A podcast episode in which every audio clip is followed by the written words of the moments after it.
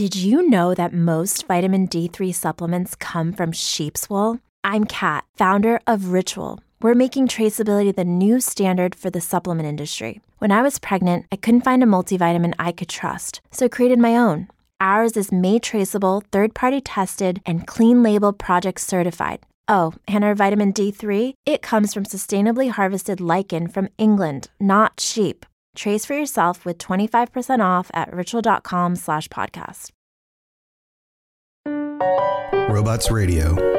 Games, lore, stories, community. Just press play.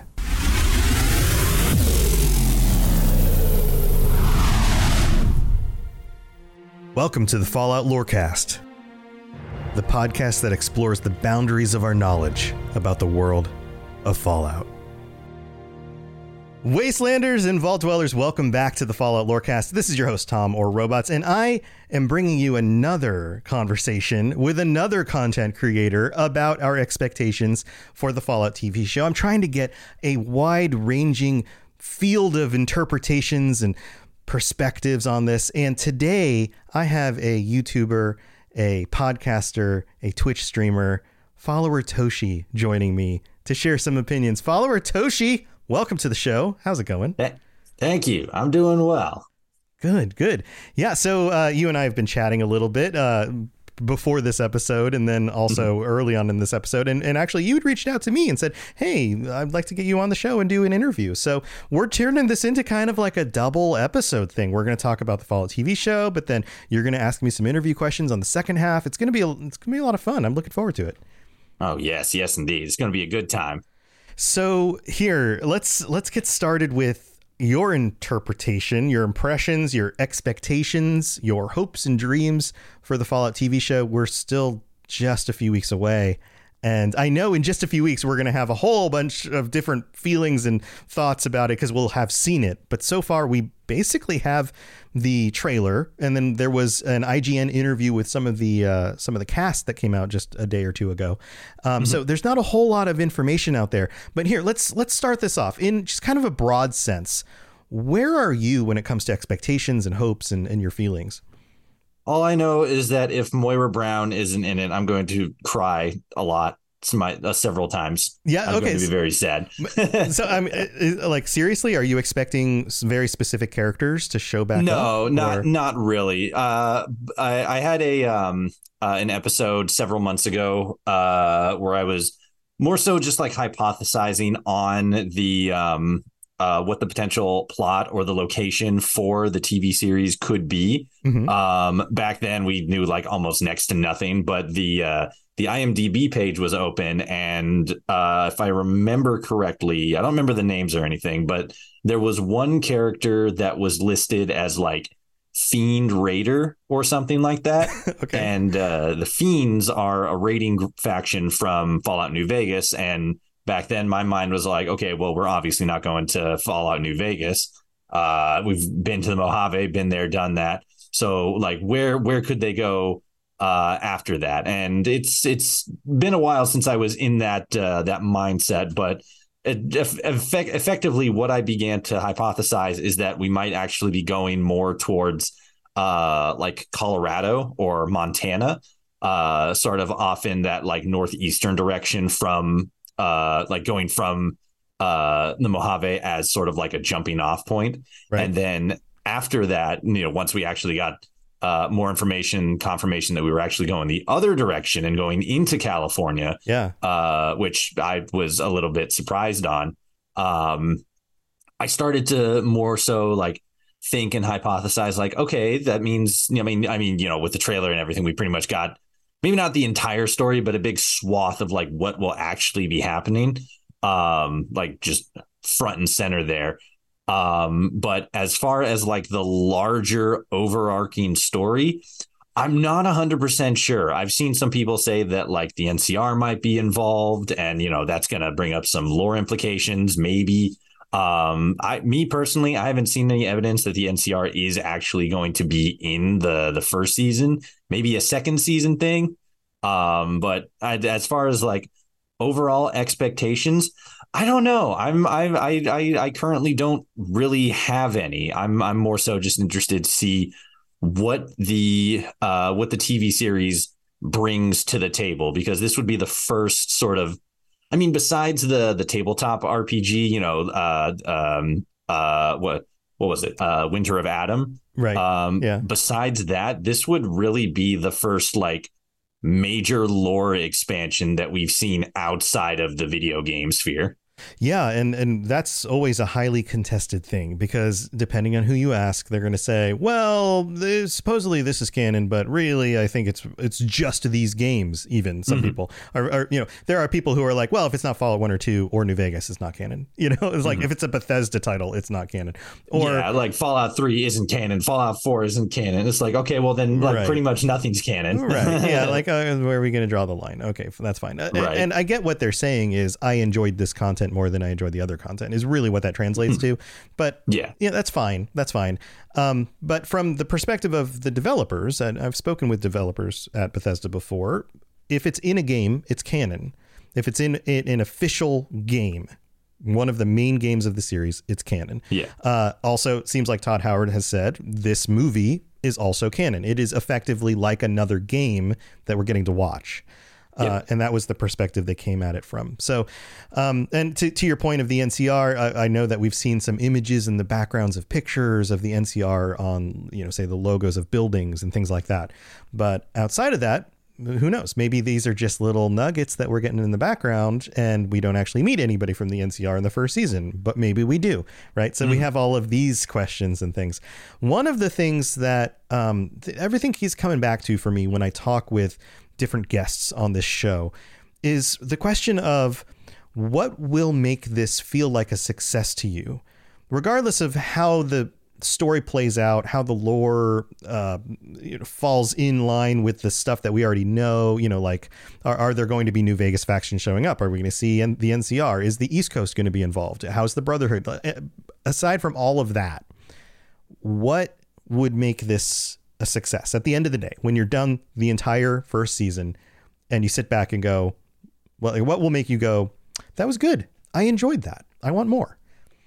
Well, me personally, I have a uh, a pretty optimism.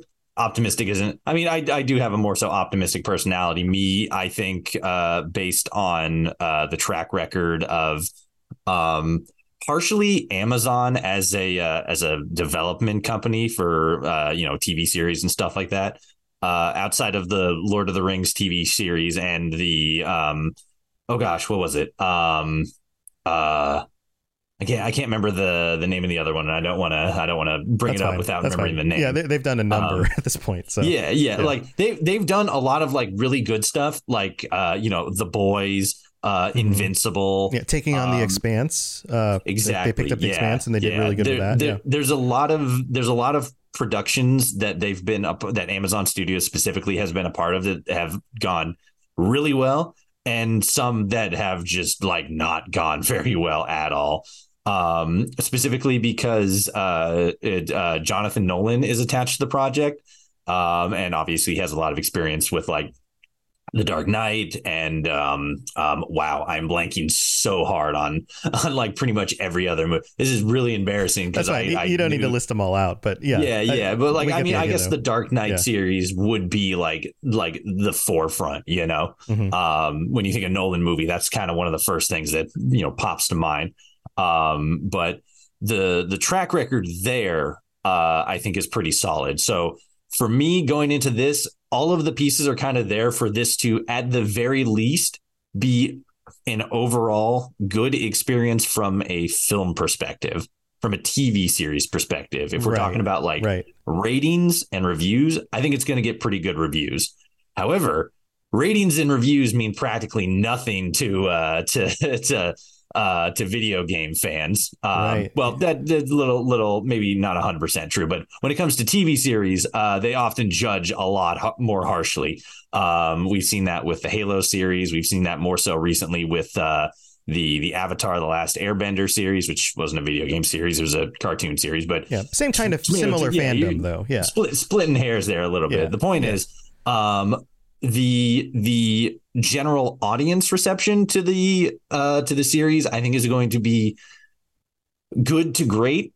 It kind of depends uh on what the actual content of the show is. Uh the fandom reaction to it I think is really kind of going to depend on just how a lot of the like lore stuff and uh, canonicity comes into comes into play. Mm-hmm. Um, from what I've been seeing, that's kind of a big thing with uh, a lot of the criticisms about the Avatar: The Last Airbender um, series. That some of it isn't real. Like it's a lot. It's a little bit more wobbly. Uh, yeah, yeah. The fan base. The fan base. Uh, from what I've heard about some of the criticism there, but fan bases in general don't like it when you throw out things for seemingly no reason. Like, yeah, there's a piece of the way the story goes, and this is a key component, but they just didn't want to even bring that up or mention it. That's super weird. Why not bring that up? It feels like an important part, right? Like, yeah. you get a lot of that kind of thing. It would be like uh, if they do the Fallout TV series and it's like everyone pretends that the Enclave never existed. Yeah, it would be like, I, well, that's a little weird. I mean, maybe they aren't the main characters in this story, but like they sh- there's remnants of Enclave in the other games. Like they're still part of the background world, you know. Like mm-hmm. why not at least acknowledge that, right? That is one of the things that I'm actually hoping isn't a real big you know like sticking point or plot point. Um i remember early on when we're still getting like leaks and everything like that you know uh, uh shots from the uh from the from the the sets and whatnot. Um, there were a lot of uh, pictures that sort of didn't, you know, outright prove that the Enclave were going to be involved, but at the same time, they were kind of like, oh, they're kind of starting to look like Enclave and stuff like that. Mm-hmm. But Enclave is really just, you know, pre-war military, so it could be practically anything. Um, but I, me personally, uh, as far as like expectations and stuff like that, I kind of hope that we don't see um the on well first first and foremost i kind of hope that we don't see the enclave at all except for like maybe some like flashbacks you know or, or just like a, a, mention three. just somebody just yeah, somebody have mentioned yeah. you know like oh yeah the enclave remnants who did this thing at that one yeah conflict, like they, they like like what fallout new right. vegas did where they're clearly aware that they did exist at one point but maybe they don't anymore maybe they're just brought up in uh, they're seen in like you know flashbacks and stuff like that right, post-war right. or they're not really important in the local context of what's happening in that one specific area of the world exactly sure. yeah they're yeah. they're a presence but they're not like a major faction or anything like that yeah. um i kind of hope that we don't really see a whole lot of like you know the you know the big factions. Uh, obviously, the Brotherhood of Steel is going to be in there. That was kind of like we yeah. we knew that that was going to happen. There right. there was no real getting around it. Right, Vault-Tec, uh, the Brotherhood, uh, some sort of wasteland group of some sort that's creating yeah. these towns and cities. Maybe that's associated with the NCR. Um, Me personally, I would like to see more of a focus on like like communities or like tribes, less about like you know, big factions like Caesar's Legion or the NCR and stuff like that. And at least for like the first season, maybe the first two seasons, more of a focus on the uh, uh, on the on the smaller uh, more personal uh, stories and and settings, the the local townships, uh, the you know area tribes. Uh, one of the one of the the one of my most favorite examples of like tribal interactions or like you know group interactions uh, from the Fallout series would is probably um, the uh, like the sorrows from uh, from uh, Fallout New Vegas's uh, Zion Can I don't know what is it uh, Honest Hearts uh, mm-hmm. DLC in Zion Canyon, right. where the story is focusing around the tribe and their struggles, right. and that I think what a lot of people is they want, or a lot of uh, Fallout fans specifically, is they want to see like those kind of stories ones that aren't focused on like, you know, the big like region shaping faction battles and skirmishes and stuff like that. Obviously, there can be, you know, big battles like that and stuff. But I think when it comes down to it, especially in a TV format, I think what people really want is that more like small interpersonal uh local community kind of uh kind of vibe mm-hmm. um like conflicts and uh and and happenings and such. That's one of the things that I think made uh, the Last of Us TV series such uh, a success It was is so that focused. well obviously yeah, like zoomed in on those specific characters.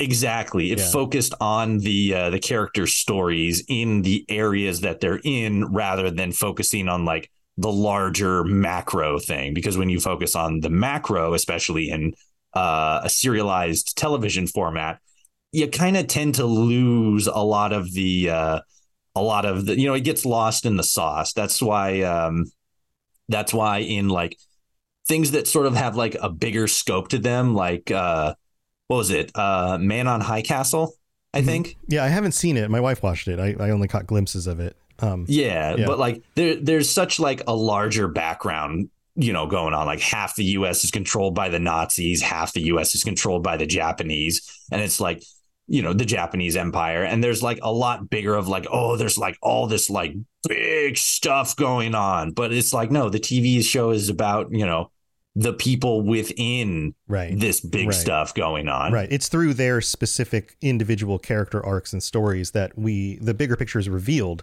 but the bigger picture isn't the primary focus. It's the story of the characters. Exactly. Yeah. And I think they've set us up for that pretty well. We have the Vault Dweller, we have the Ghoul, we have the Brotherhood member. Um, do you think so there's different ways to set up stories and story arcs, right? There's the hero's journey. There's uh, there's the Odyssey template, right? This idea, and th- this is one of the things that my brain has kind of moved towards. Do you think we're going to see the coming together of the Vault Dweller, the Ghoul, the Brotherhood member who, for some reason, leaves the group or gets lost or whatever, and the three of them plus maybe Dog Meat plus some other people they might meet along the way end up on some sort of journey together?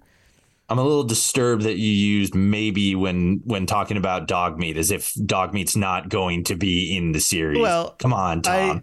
I mean, you know, there's you know what happens when they add there. dogs into shows. They That's true. Yeah, it, it always They- ends they- tragically at some point, right? So like maybe he's along Right. part of the way, and then uh, tragic. Or, or like the in- directors kind of like tease it, like, "Oh, Yeah. big explosion! Dog's 100." percent Dog comes back like literally a minute before the credits roll. Right, I'm yeah, like, oh, something like that, or or if with a character like the Ghoul, you know, the Ghoul's uh, seemingly has been around for a while before the bombs dropped. We get these glimpses Mm-hmm. of him with his daughter. It seems like, um, That- and then I, I had almost forgotten about that. That specifically, I think, is going to be more of a big deal. Specifically, Walter Goggins and like his story, yeah, because I, I, I'm, you know, I'm watching the trailer and everything, and I'm going through it, and I see, you know, Walter Goggins riding away on a horse. Is it Walter or and- Walton? I think it's Walton. Walton. Walton? Is it Yeah, Walton? Walton. I've made this mess. Yeah, Walton Goggins. I've I've, Okay. I've made this mistake before, and people have commented on it. Right. Yes.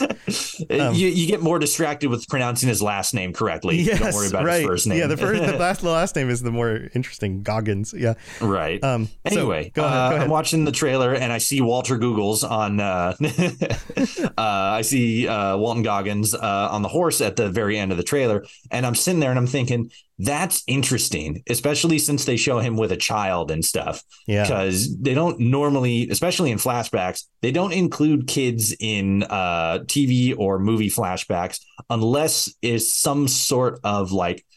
You know, some sort of parallel between then and now Right. Right. drawing it back to the last of us that's what we saw with uh joel's daughter um Yep. and you know the comparison between her and uh and ellie Yeah, it And helps I us think- understand the character and their motiva- motivations, the things they care about, those kinds of things. exactly Yeah. yeah. um i think if if bethesda's you know obviously bethesda's got their hands in and stuff i think that that sort of parallel specifically is already off to a better sort of you know uh fathered uh son or like parent uh parent child uh dynamic than we had uh in the beginning of fallout 4 Do you think he's Um, going to be the father character for the vault dweller who leaves because she's a young woman who's out on her I think own? I think that he I don't it's I think it's going to kind of depend on who her father is because I remember that there was a lot of speculation on whether or not um I'm blanking on her name. What what was her name again? Uh, the actress or don't No, the- so the- the character names. she The character plays. names- I'm so bad at character names. Uh, Fallout TV show characters. I'm just gonna look it up. We're just googling it right now. Right.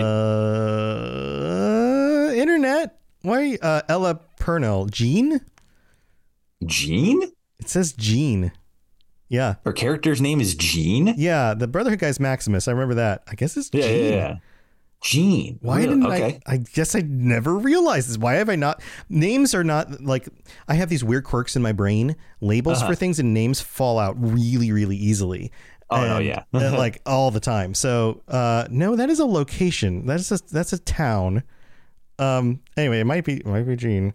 The internet Yeah. seems to think uh Gene. Yeah, no, it's Gene. According to Weird. yeah, no, no, it is. That's right. Um. okay. Thank you, thank you, listeners, for uh, waiting for us to figure that out while everybody just Right. yells at your listening device. this is this is this is what happens when you do literally zero prep time.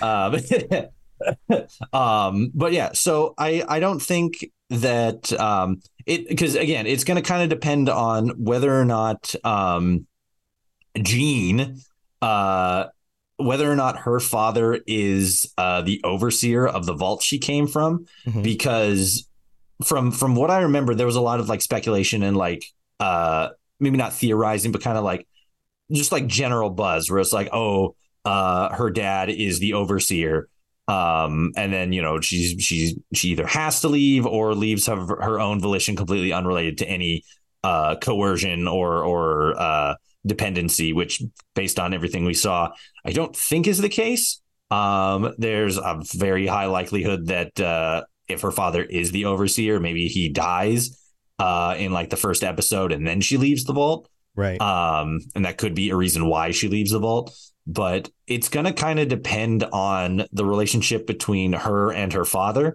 whether or not her father is dead, and I guess more so how uh, how Jean and Walter Goggins' character uh, are going to like interact. I think he's just called the Ghoul right now. Yeah, he's the ghoul. um, right. Yeah. Right. Um, But it's it seems like he's become some sort of ranger, some sort of lawman, something like he's, that. he's definitely a deputy of Yeah. uh, of some kind. He's Yeah. definitely filling that um uh that that megaton sheriff uh kind of role. Right. Um Right. But I think it it's really gonna it's gonna it's gonna kind of depend mostly I think on what Jean's relationship was with her father. And if we speculate that uh, you know, the ghoul had some sort of you know maybe maybe his young child died uh, during the during the bombs uh, and and or uh, the subsequent uh, fallout da, da, da, roll credits roll the credits that's that's Thanks everybody. Uh, we are done. yeah, and that's it for the podcast today. Join our um uh it it it could be likely that she uh uh the ghoul's daughter died uh as a result of either I think that's I Um, think that's seemingly implied. Is that yeah is the yeah. bombs drop? He picks her up on the horse because he's in some sort of outfit. Maybe he's an entertainer or something. Uh, Yeah. But he's like, okay, we got to get out of here. Let's go. And then he picks up the girl and they leave. And Mm-hmm. then flashback forward and him, you know, like staring off at the distance, remembering and missing her. You know, like that kind of thing. Like maybe maybe she didn't even die due to that, but maybe she didn't become ghoulified and she just didn't live as long as he did. You know, like. I I think I think what's more likely is that uh you know the bombs dropped and everything uh and then the two of them had to go into like survival mode Yeah, and you know like Yeah. you know more so specifically learn how to survive in this world right. um whatever sort of background uh the ghoul had when he was uh you know not a ghoul uh whatever sort of background he has he has to kind of learn to adjust to that. If as you sort of insinuated there he was an actor at one point um Because he's in a that- really funny looking Western outfit. it, it, right? it is So- it is very yeah it is very sort of like stagey It is Like- stagey. like- so it's either Yeah. because he's an actor or it's because pre-war America was that just that cheesy, which sometimes it is. You know, like Yeah. you look at some of the old footage and stuff, like some of that like 1950s style stuff. Like it's very similar to uh, the the cowboy outfit that um, in Back to the Future that uh, Marty yeah puts on, thinking that this is the way they dressed in the old West, and then everyone looks like Yeah. looks at him like he's an idiot. everybody's like you look like an idiot right right and it's like oh okay but like Right. that sen like it could be either of those things right like one or the other also why would he have a horse It's like- Exactly, like, yeah. they have Just cars random horse it just happens to have a horse so it makes sense that maybe he's on a set filming Yeah. some sort of western or something and the the horse is there and they got to go and because the bombs are coming and so they just take off Yeah. on the horse you know um but like I, I also think that there's a if there is a tragedy that happens with his daughter or the, Mm-hmm. maybe it's not even his daughter maybe it's a little girl that he was helping take care of because of the tragedy that was happening and they just got stuck could be. together it could be Yeah, he could his be adoptive kid. an adoptive father in a way. Um, Yeah. But w- you need a way in these types of shows to fill in the world and an understanding of the world to people who don't play the games. Mm-hmm. And so you need a way to put them in the mindset of a character like the ghoul and give us a sense of how dangerous the world actually is. Mm-hmm. And so you do that through flashbacks, but you also do it through emotional connections. So if mm-hmm. somebody like the ghoul goes through this loss and loses this girl to raiders or you know starvation or whatever the hardships of the wasteland it all of a sudden sets uh, you know stakes. Like there there are stakes there. We know that there are people who are suffer have suffered and continue to suffer. We know that the world out there is tough to live in and it doesn't just look run down and weird because it was the end of the world. There are people who are in fact i would say the majority Run of down and people weird. who yeah the majority of people you're going to come across are just scraping by. They're emotionally damaged because this world is hard. And so you have the contrast and this is one of those fundamental things in fallout the contrast between the hardships that the wastelanders are going through and then somebody who grew up in a vault and and I th- and I think that specifically because one because if there is going to be some sort of like the ghoul becomes sort of like either uh, a guide, a mentor, an adoptive uh, father to Jean. Uh, right it's just such an odd character name for her. I don't know. uh, maybe I'm wrong, but uh, if he does become sort of that like father figure to her, I think the maybe a primary reason is because he sees a lot of that same unprepared for a more savage world uh, in her that he saw in his daughter, his Right. adoptive daughter, whoever Right. that child was right and himself and he can both relate to that uh, personally uh, from his own lived experience being a post-war or a pre-war ghoul and the experience of his daughter seeing what happens when somebody is that kind of like level of unprepared that's kind of something Yeah. that they sort of uh, naive like they were yeah yeah. they were they were kind of getting that uh like pushing that point at the uh at the beginning with that guy the beginning of the trailer with the guy at the campfire with the dog that eats the rad roach yeah uh where he was kind of like he that specifically he really built up like the horror vibe of the uh, of the entire series like if you're not prepared it's gonna eat you alive yeah and I think that that's really, you know, pushing that more forward. Like, this is a dangerous location. This is a dangerous world now. And if you're unprepared for it, you're going to have a bad time. And the ghoul and his daughter, adoptive daughter, whoever that was, they were unprepared for it. She most likely died not of natural causes.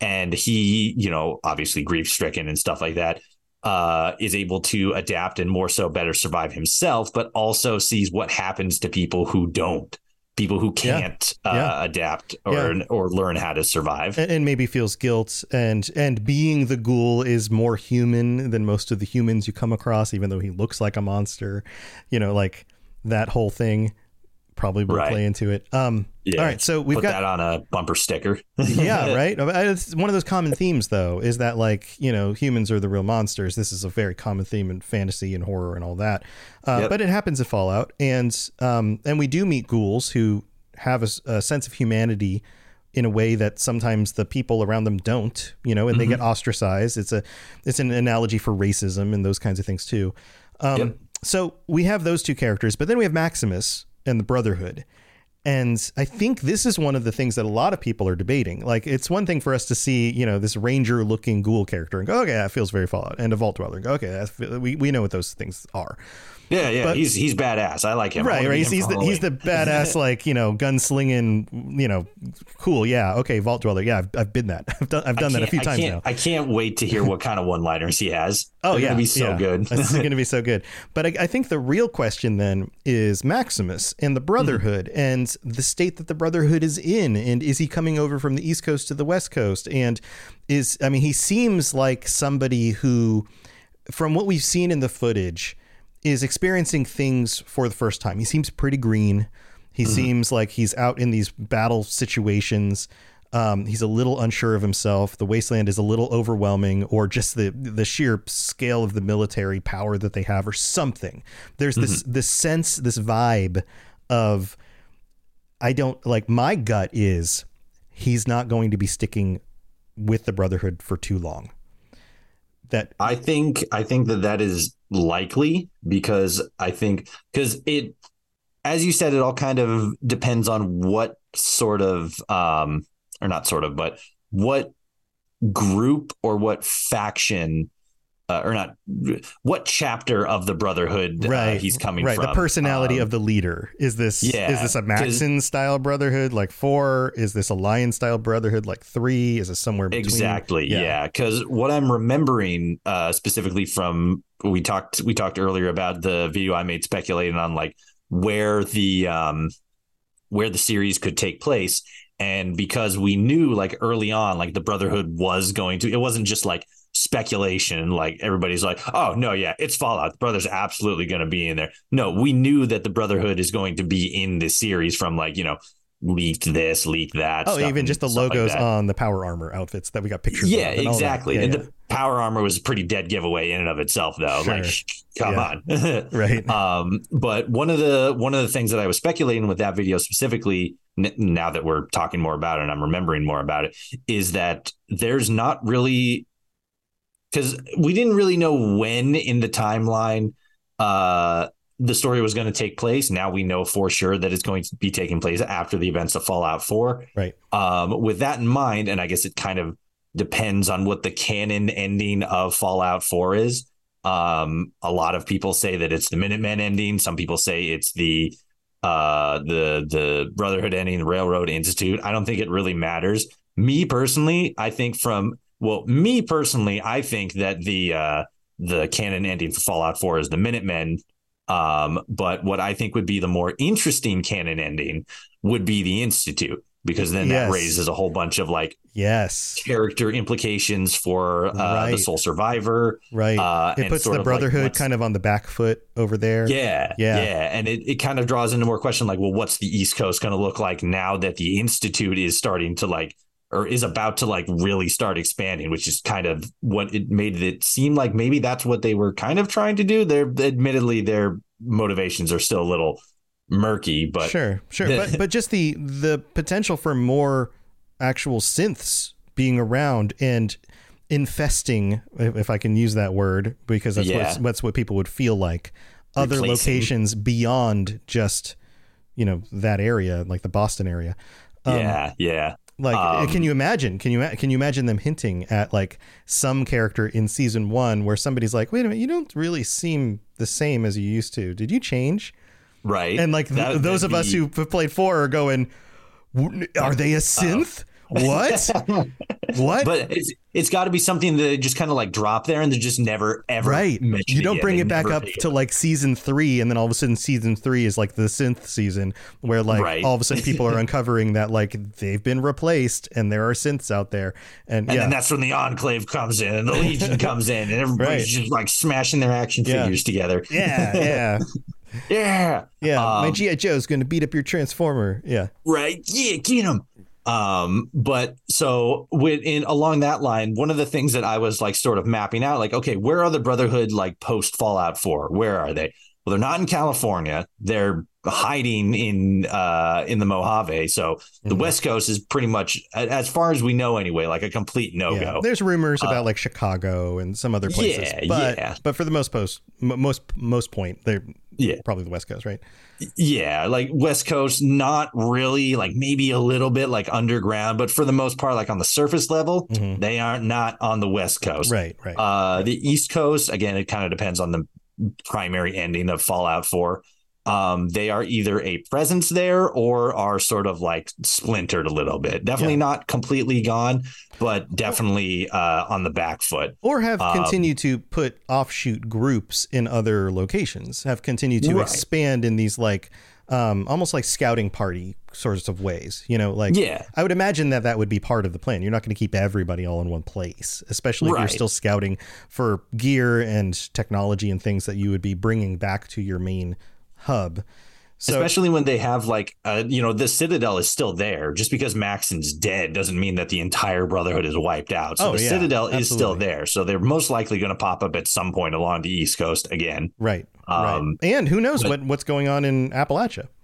Exactly. Like Yeah. I was, I was going to say, like, I mean, I, I don't really think like maybe they sprung up again. Um, maybe not. We don't really know as much about uh, West Virginia post Fallout 4. But as far as like where on the larger geographical United States, uh, continental United States map the Brotherhood are, they are more likely in the East Coast, probably not as much in the West Coast, but we know pretty much nothing about the Midwestern Brotherhood. Mhm. This, so that's kind of why I was speculating, like, oh, maybe they're more so towards like the Colorado uh area or like maybe not closer up to Kansas Montana, City, but kind of like maybe even yeah, like leaning more towards into like Illinois. It's like the heartland area right. maybe they're they're closer to that way so that's kind of where where my my mind was going like oh okay so we're probably going to be going over to this part of the location for the show and then todd howard came out of nowhere and said no stupid we're going the other way and i'm like Yeah, oh, right.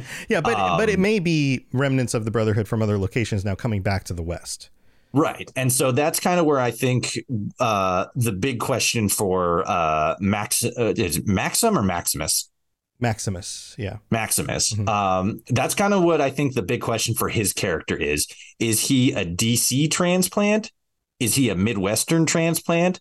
Is he part of like the last remaining members of uh, you know, actively functioning um uh brotherhood in you know the the West Coast? What side you know, what where, Yeah, does he come, from? Right, right. I and, think and I bet he wasn't raised in the Brotherhood. I bet he was a like a, a, a convert. Like, but he was found somewhere, and then Exactly. you know, as a young man, maybe a, a teenager or a, a older child, and yeah, just kind of recruited in, brought in which because he didn't have anything else anywhere else to go. That's kind of the sense I get from him. Yeah, and because if if we're going with that, the the theory that he was um either uh like a, well specifically if he was a new recruit like that, then he would more so likely have to be either uh Midwest Brotherhood or East Coast Brotherhood because as far as we've seen, they're sort of the only ones who are more so open to outsiders and are like recruiting as more of a active you know quote unquote military faction Mhm. um well, here to East- to go on with your your uh, institute ending, if Mhm. if the Brotherhood in Boston takes a big hit, then maybe they and the leadership changes. Maybe then they become more open to bringing in other people because they need I- to. I think that that is probably going to be a big factor, especially if um, uh, if if the canon ending of Fallout if the canon ending of Fallout Four is the Institute wins, then I think it is more likely that um, uh, Maximus is either a uh, a DC transplant because as we've seen with the DC faction specifically, they are much more open to actually like recruiting outside members. That's probably changed a little bit under uh Maxim or uh under uh, uh under Arthur compared to um you know Elder Lyons, but uh it is also likely that he is a Midwest Brotherhood because we know that they specifically are like completely open to recruitment. But since you know there hasn't really been any conversation or uh, confirmation from you know Todd Howard, Bethesda, anything like that, that uh, the oh gosh, which which one which one was it? It was uh, Tactics, right? That was the uh, that was the one with the Midwestern Brotherhood. Uh, I think so. that or either the Brotherhood or Steel and ta- or Tactics. I always get the two confused because because they're not they're non-canon, so I don't spend too much time yeah. thinking about them. Um, yeah, it was one of those. It kind of all Yeah. depends on whether or not they consider uh, Tactics to be uh, canon or at least canon light. Yeah, um, I- because then like a Midwestern faction could exist, and then it could be right. uh, an explanation for where Maxis uh, came from. Um, but I think more likely it's going to be like he's going to be from the East Coast, and he's going to be like, as you said, a newer recruit. That's why he seems a lot more uh, apprehensive and, and and unsure. Right. Yeah. He he looks unsteady in all the trailer Yeah. stuff. Um, so here's one more question because we're getting close to the end of of this section of the show because we have to move on to the second half. Um, Yeah. With a name like Maximus and with the traditional name of leaders and the family Mm-hmm. of Maxon, those are very similar sounding words. They are. Do yeah. you think that he's being set up for a character arc where he starts out with the Brotherhood, he goes away from them, then he comes back and ends up leading them at some point? Is he a future leader and we're watching his evolution? I kind of hope not, specifically because I feel like it's it's it's too easy and it's too it's well more so specifically I think it's too obvious, but I also think that it kind of draws attention away from uh away from Gene's storyline because obviously Mhm. the Now, I the would, I would assume before you get too far on that th- thought, I, I would assume that this would be like, let's say they're planning ten, like five seasons of the show, Mm-hmm. that this would be something that plays out towards the end of the last season, and we don't have any sense of this until like season five, where all of a sudden there's an opportunity for him to take control or something, right? So it we would still get Gene's story probably for the majority of it, but then the twist at the end is that like he ends up becoming a leader of the Brotherhood, and that plays into later on conflicts. You know, like who knows, the Enclave shows back up or the Legion or whatever. Um, right. uh, so yeah, I wouldn't want it to step on top of Gene's story. I think Gene's story is going to be the primary story, and these these other characters are going to be these other side stories that kind of move along with her. Um, if if that was the case, would you still not want that to happen?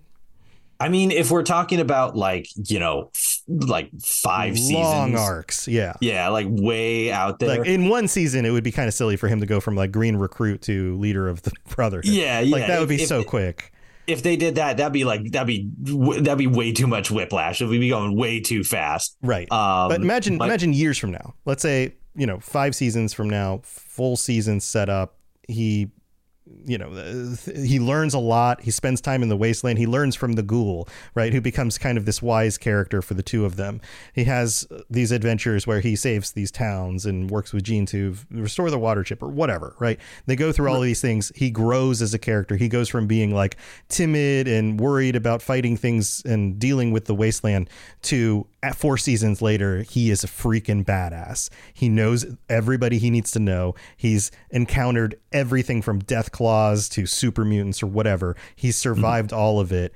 He understands all the technology and he's the man for the job to lead the Brotherhood. I think that's once again going to kind of depend on what faction of the Brotherhood he comes from, or what the overall mentality of the Brotherhood he comes from. Well, what if it's Um, what if it's a like a dark version of the Brotherhood that feels more like the Enclave? The edgy, And he's the edgy guy- ones, like like like Shadow the Hedgehog with a gun. Yeah, kinda- yeah, kinda it's got a goatee. Hell Yeah, yeah, yeah. Um, Let's go. a goatee and tattoos. Yeah, um, like it's it's that version. Like it's this dark version of the Brotherhood that's been like twisted from a lot of its original intent, and that's part of the reason he leaves. And then he comes back and actually reforms it. Like he's the hero that they needed in order to bring it back to its glory days or something. But Oh, damn it! but That everything's gray. Nolan's directing. Yeah, Yeah. A Nolan's everything's still gray though yeah so like even the glory days of the brotherhood are s- still kind of isolationist and still kind of you know like they don't they still take things for people little without asking xenophobic, Yeah, yeah like they're not they're not white knights so Yeah. maybe they're less black but it's still dark right? Yeah, because I I because I do think that that is going to be a, a major um a major factor like what the mentality of the brotherhood faction that he comes from is. Um if he's like you know a fresh recruit then that obviously means that they're a little bit more open to uh to accepting new people. Um they could still have some of their more xenophobic uh totalitarian like superiorist kind of like oh like we don't we don't need your kind you know scavver or wastelander stuff like that. But like if they see potential in you like okay you know we're we're, we're a little bit more open to it but not if you're a ghoul. We, we don't want them. Right um Right. or a robot. Um yeah. if if they have like that kind of mindset um him more so maxis uh traveling with like you know a ghoul and like a vault dweller and stuff like that Mhm. it could bring his uh character into like just a better understanding of the world like Yeah. oh, okay, Yeah, you know, yeah. ghouls aren't so bad. The Right. wasteland's bad, but you know, there's there are people trying to like bring it up and you know get something started again. Right. I think the, the ghoul it- the ghoul saves him and dies in order to do so, and it changes his mind about these ghouls and these other people who he didn't I, I do I do also anticipate that the ghoul might actually die uh before the end of season two. Yeah, Um, I, I wouldn't be surprised about that either. There's Right. that's like, mm, but I might be what as far as like him becoming you know with with all that said about like maxis uh and the brotherhood and everything um Ma- Maxim Maximus max maximus yeah yeah, yeah. um i me personally like i said it kind it's going to kind of depend on the brotherhood itself if if he does you know go on that arc. Me personally i would rather see him go through uh like a later on just like long form struggle between the uh the goals of the brotherhood and the ideologies of the brotherhood and like what he learned and like what he you know who he is as a person.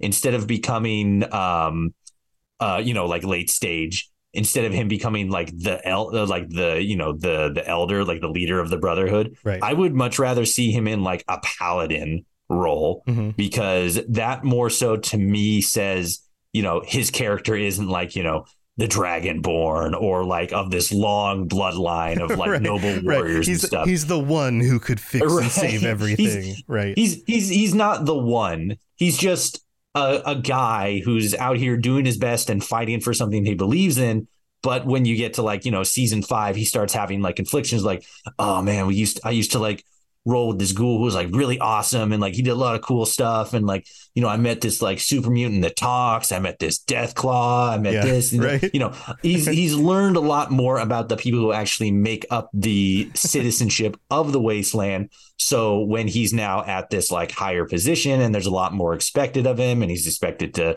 think and act and behave a certain way because of the you know the chain that binds and the hierarchy of the of the brotherhood he begins to like question himself he's like am i am i it's like is this really what i want because i know that like you know i believe in the the ideals of the brotherhood and like what they're trying to do their goals and stuff like that but is this like really the place I want to be Right, with right. with the way that some of the people around me like think and behave and stuff like that? Yeah. Is this the kind of person I want to be? Or do I want to like try to either change things internally or, you know, he just like ends up leaving the brotherhood or something like that. right, I think right. There's going to be some what- sort of character arc. yeah, especially with what Bethesda has sort of done with the Brotherhood in like Fallout 4 and uh uh and Fallout 76 and I guess more so starting in Fallout 3 where they kind of like start to like reshape the Brotherhood a little bit compared to how they were in the older games. I think that's more likely because I think they're definitely starting to bring more uh questioning into like what the Brotherhood actually are and Yeah. what their goals are and what sort of ends justify the means in in achieving those goals. Right. One of the things I really love about the idea that Bethesda started changing that up more so than in the first two games Mhm. is that I think one of the things that we tend to do as humans, especially here in the United States, is we treat organizations, corporations, uh, government entities, whatever, like they're people. Mhm. They're not people.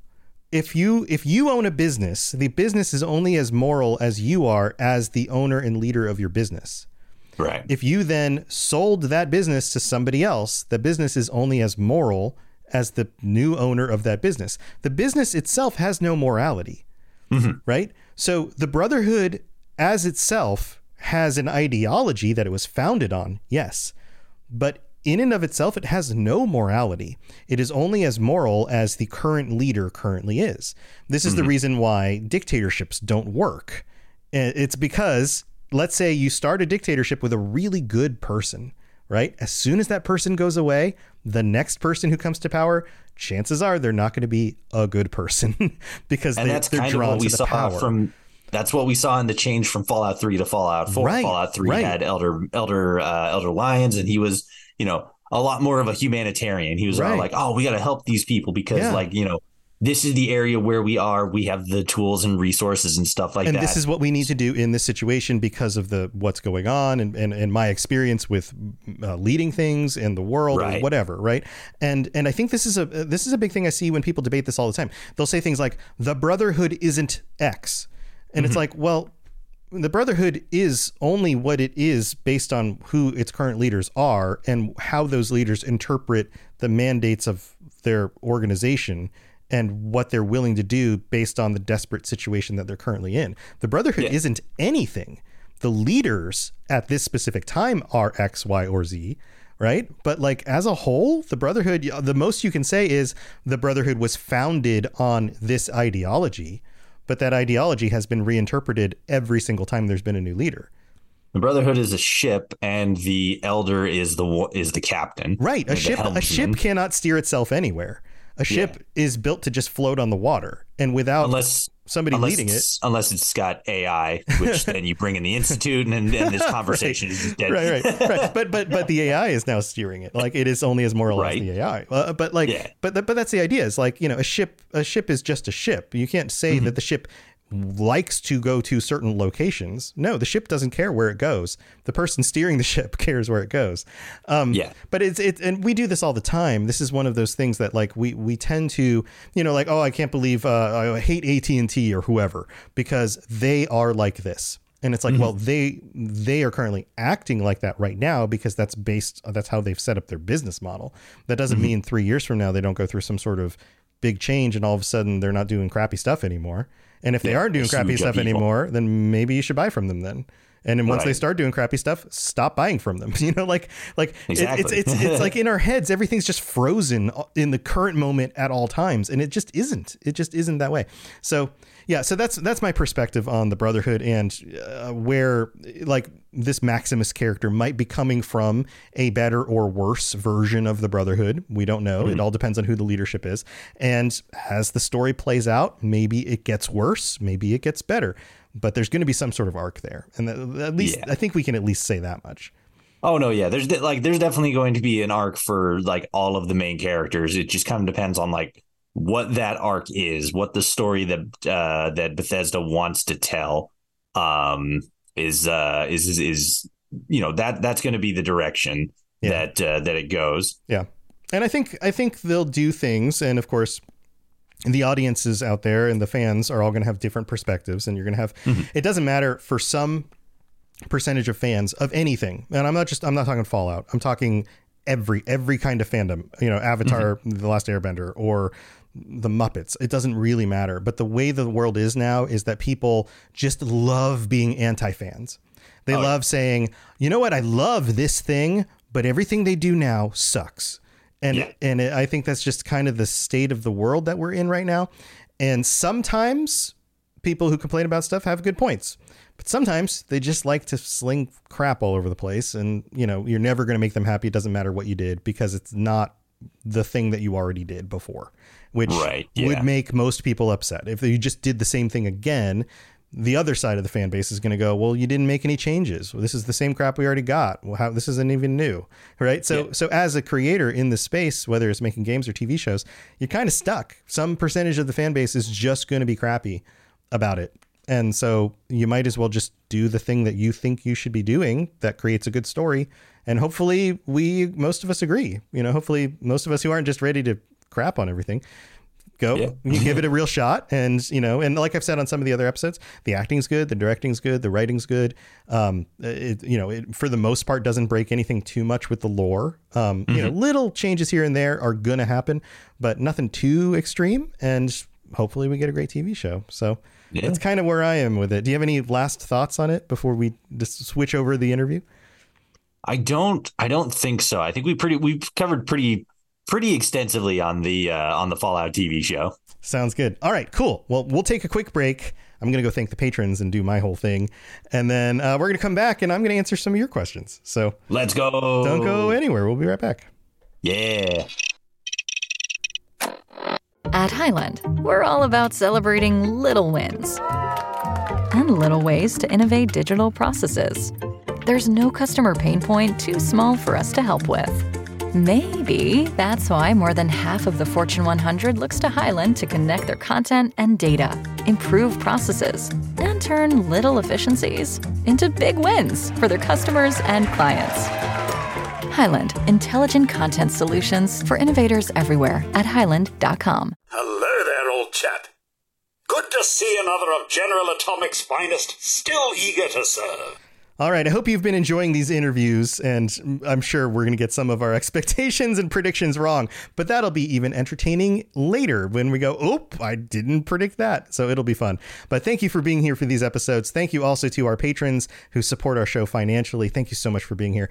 And if you are interested in joining them, head over to patreon.com slash Fallout Lorecast. Check out all the different tiers. You get ad-free episodes. You get episodes early. You get t-shirts and stickers. You can join us for the patron chats, which uh, the next patron chat is actually coming up on on Wednesday, this coming Wednesday, the 28th at 9 p.m. Eastern. You can jump on the Discord if you are one of our patrons, join our patron chat room, and and we can share some different ideas for topics to talk about. So come do that with us. Also, big welcome to I believe it's pronounced Stay. Uh, the last name starts with B. Thank you for signing up. I might be completely butchering your name, uh, but just wanted to be careful that if that's a last name, not to call it out. Uh, thank you for signing up this last week. And uh, shout outs also to our Sentry bots who get shout outs every week Germinator and Sky R. Thank you for your support. And if you'd like to help us show out in other ways, you can leave a five star review on Apple Podcasts, like this one that came in from Otaku Redneck. Uh, and this one's pretty interesting. Uh, Otaku here says, rethinking my initial thoughts. Uh, live or live it this when I first found this podcast. I, I, think there's some typos in there, but I'm not sure exactly what that means. I wasn't all that interested in the approach that robots goes about the lore, but coming back to it a few years later, I was bored and decided to get back into it. And I'm glad I did. It re- reignited my passion for Fallout. Decided to get back into Fallout 76 because of it. Give this a listen, all in caps. You won't be disappointed. Um, thank you so much. I'm glad that you decided to give it a second shot and you found out that you actually do, do like the show and you took the time to leave a review. I really do appreciate that. If you'd like to leave, uh, leave Reeve, did I say Reeve? If you'd like to leave a, a five star rating on Spotify or whatever podcast you listen to this on, that would be helpful as well. There's lots of other ways to support the show. And as I always say, I can't do it without you. So thank you for being here. All right, let's move on with the rest of the show. Yes. If you have yes, any indeed. questions about Nuka World, I'd be delighted to answer them. All right. Hey, we're back. We're back. Look at that. Look at that. So, um, I hear, I hear you have some questions for me, huh? yeah, yeah, just just a couple. Um, normally the the way that uh, that uh, my podcast goes about it is we usually start with just like because like I I have like a bumper bit at the beginning where I just kind of like give a give a brief explanation of like who you are, the kind of stuff that you do. Mhm. Um, it's usually just pretty straightforward. Like this is Tom. He does podcasts. Uh, the Fallout podcast, uh, the Fallout lore podcast. Now he's got the Starfield one, stuff like that.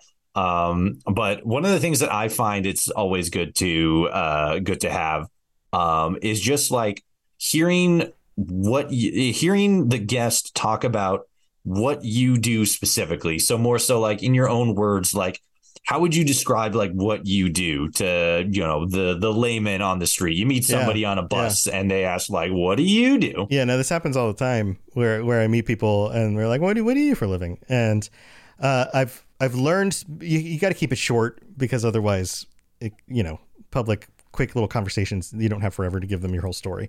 Uh, so basically, at this point, I say I run a podcast network, the Robots Radio Podcast Network, and I host five of my own shows, and that's usually where I start off. And I'm like, You "Oh, host five. That's what I do. Yeah, I have five. I was current- only aware of two of them. yeah, I, I currently do the Fallout Lorecast, the Starfield Lorecast, like you mentioned, the Elder Scrolls uh-huh. Lorecast, the Oh, Mass yeah. Effect Lorecast, and the Lord of the Rings Lorecast. And Oh wow! Fallout and So Lord it of the Rings- awkward when I was shitting on the the Lord, the Amazon Lord of the Rings. No, it's like it. That's like uh, everyone has their own opinions. I I don't think it's a perfect season by any means, um, but I think that there are some core things that they did well that uh, Yeah. hopefully they expand on the next season. It continues to improve and all that. So um, crossed. Yeah, but uh, yeah, the Fallout Lorecast and the Lord of the Rings Lorecast are actually my biggest two podcasts. I'm not 100 percent surprised on that, especially with Lord of the Rings. Everybody loves Lord of the Rings. Yeah. So, uh, so when I launched the Fallout Lorecast, this was like right before the pandemic hit, um, a year before the pandemic hit, I think, and then it uh, evolved from there. Um, but in that sense, uh, one of the things I learned, and you and I talked a little bit in the pre-show, I've I've had a very varied career doing lots of different jobs. I went through a job transition where a multi billion dollar companies merged and the people who ended up in charge of my section of the company got rid of a bunch of us and I had a non-compete for like a year. I live in Florida, it covered like the entire state um, it was it was ridiculous. And so I went through this thing about oh, it was eight or nine years ago, where I was like, okay, well, do I? I was doing really well in my career. I had a really nice job, and I all of a sudden couldn't work for a year. And so I was like, mm. okay, what do I do? And I've always dabbled in content creation and doing side projects. I've, I've, played in bands. I currently do my own music on the side too. Under uh, the New Star Gods is is my my band that you can find on nice. Spotify. Um, I used to tour in bands, and this is like 20 years ago. Uh, right. I've done a lot of things on the side, and a lot of those side projects I've noticed it's it's really hard. It's really hard to find an audience. Discoverability mm-hmm. is really difficult. And one of the things I figured out is that there are a lot of really good content creators out there making really cool stuff. And that's not the problem. The problem isn't that they have a hard time making cool things because usually they come up with some really cool things. The hard mm-hmm. part mm-hmm. is getting it discovered. It's the marketing side. So looking at my own career, I was like, well, I can wait a year, which sucks, or I can yeah. just take a job doing something else. And so I was like, well, what if I go into marketing and I just start from the bottom and work my way up again, which I've already done multiple times, actually two different times, two different career fields. And so that's what I did. I started working for uh, some startup companies. I ended up working with a marketing agency. I ended up running the SEO department at a marketing agency, the search engine optimization.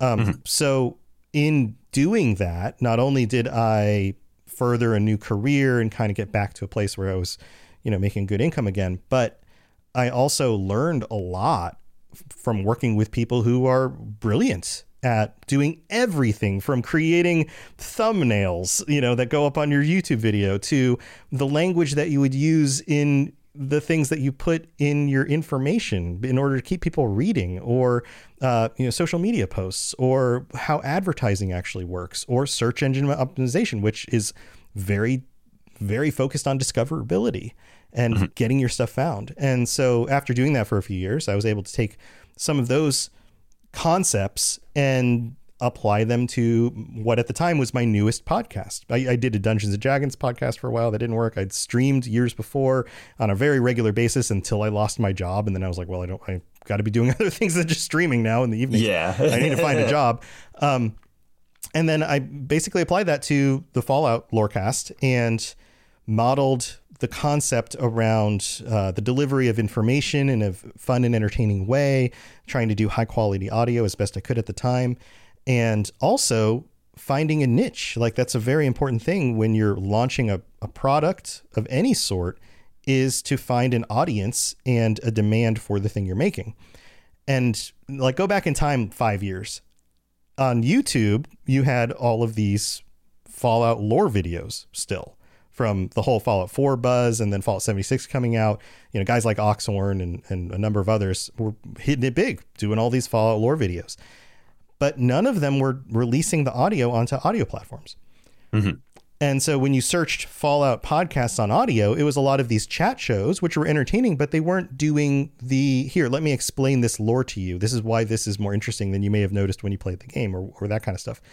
So I was like, well, maybe I could do that and I and so I started and I did it and it grew and it continued to grow and then I launched the Elder Scrolls Lorecast and did something very similar with that uh, and it it worked as well. So when I got to about uh, almost two years ago now, when I was thinking about launching the Lord of the Rings Lorecast, it was a very different market because if you look at if you search Lord of the Rings podcasts, most of them are lore podcasts because right. what else do you talk about? There's not like I mean, other than an occasional TV show that shows up, it's not like there's a whole bunch of new Lord of the Rings books being written or anything, you know? Right. Like, like speculation on what the next book's going to be about. Right. Like, what do you mean next book? That's not how that works, right? So what people are doing is they're going and they're talking about all the lore and all the other works that are, you know, behind the big, you know, the movies and the Lord of the Rings and the Hobbit and the ones that most people know about, all of that stuff. So mm-hmm. That was that was a big challenge for me because in some ways, I entered into a space with almost no uh, competition, right? Like launching a lore audio podcast when there's nothing else out there. As long as you do a good job of it, there's an audience. And so hopefully they'll find you. So that part made sense and that was relatively easy because I found the niche. And a lot of shows that do that succeed just find their niche. Um, this, it's like there wasn't really a niche. It's like, okay, what is there a sub niche inside that niche somewhere? And right. so that's what I figured out was that in listening to a bunch of those other shows, nobody was going methodically through books like The Silmarillion, which explain the background to the world and all of that. But they're dense. They read like the Old Testament. Like they and it's ar- archaic language. It, it's it's really really dense, and there's a lot of really cool literature stuff going on there. There's a lot of really cool history and mythology, and and things being drawn from other sources. And so I was like, okay, well, what if I just go through in order, almost like a read through? And I'm not actually reading it, but like I'll quote sections.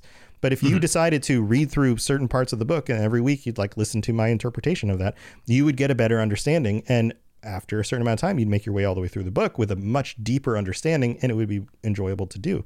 And so that's what I did. And it worked. And so that was like a big surprise because I was entering into place with a high, highly competitive without finding a real niche in for something that was absolutely unique. Yeah. Um, and, and it worked out. So that's kind of my roundabout story for what I'm doing now and how I'm doing it. And I've also got some other podcasts and, you know, uh, uh, now have also, also running a network and there's other shows on the network and people sign up for the Rocket Club and I help teach them a lot of the things that I figured out about launching your own show and getting it discovered and formatting it matting it in certain ways and, you know, creating good quality and all of that. So, yeah. So there you go. How to, how to like get their start. Yeah, yeah, and how to like what things actually matter. I think that's another thing that a lot of people, um, a lot of what I see is a lot of attention being put into places that don't actually matter, which is mm-hmm. weird to me because most of us are video gamers and everybody understands how to min max in a video game. But when it comes to creating your own content, somehow that concept goes out the door. Do you get what I'm saying? Like, yeah, I think it's I think it's because in um that's it's interesting that you phrase it that way. I never really thought of it that way. I think it's because in like video games, there's like a select number of options, right? Yeah, yeah, and you know what the options are. They show up on the UI. You know which ones you can click. You know which ones you can maybe uncover by doing some sort of achievement or some sort yeah. of goal in the level in order to to get the thing or whatever. Yeah, yeah. it's it's like it's laid out easier. But if right. you if you take the time to figure out like if you made a list as a content creator of like these are all the things I do. I record an episode, I edit it together, I promote it on social media, and the and then you create the little subsections for each of these. These are the steps I go through when I record the episode. These are the steps I go mm-hmm. through for editing. These are the things I go through when I post things on social media, whatever. And you actually analyze like how much time you're spending on each thing and what you're doing and how much of an impact that actually has on the thing that it's supposed to impact. So mm-hmm. the impact could be discoverability. It could be growing uh, new, you know, increasing the number of listeners or viewers to your content. It could be um, just improving the quality of the thing that you're doing and getting better at making the thing you're making. Like mm-hmm. there's lots of different goals, right? And certain things, if you just think about it for a minute, help more than others. So if you're working on creating better quality video, posting things to social media, you would think doesn't really do that unless you're editing other variations of that for video for social media. Mm-hmm. Now it furthers that goal, right? Um, so, like, the big question is discoverability. How do you create a thing and then get people to find it? And a lot of people will say, well, you absolutely need social media out there. And so, what mm-hmm. they do is they set up, say, an X or Twitter account. I'm just going to call it Twitter. Uh, you set up a Nobody Twitter calls account. It X. Right. Nobody at all. Nobody calls it X. Yeah. So you set up a Twitter account and you start posting things on the Twitter account. And most people treat that as just kind of, uh, well, I'm just going to post my thoughts, things I like, things I don't like. Every, you know, whenever I have a new episode, I'm going to promote it. I'm going to put it on there. They just do the kind of natural thing, mm-hmm. But they don't actually come at it with any real goal or strategy.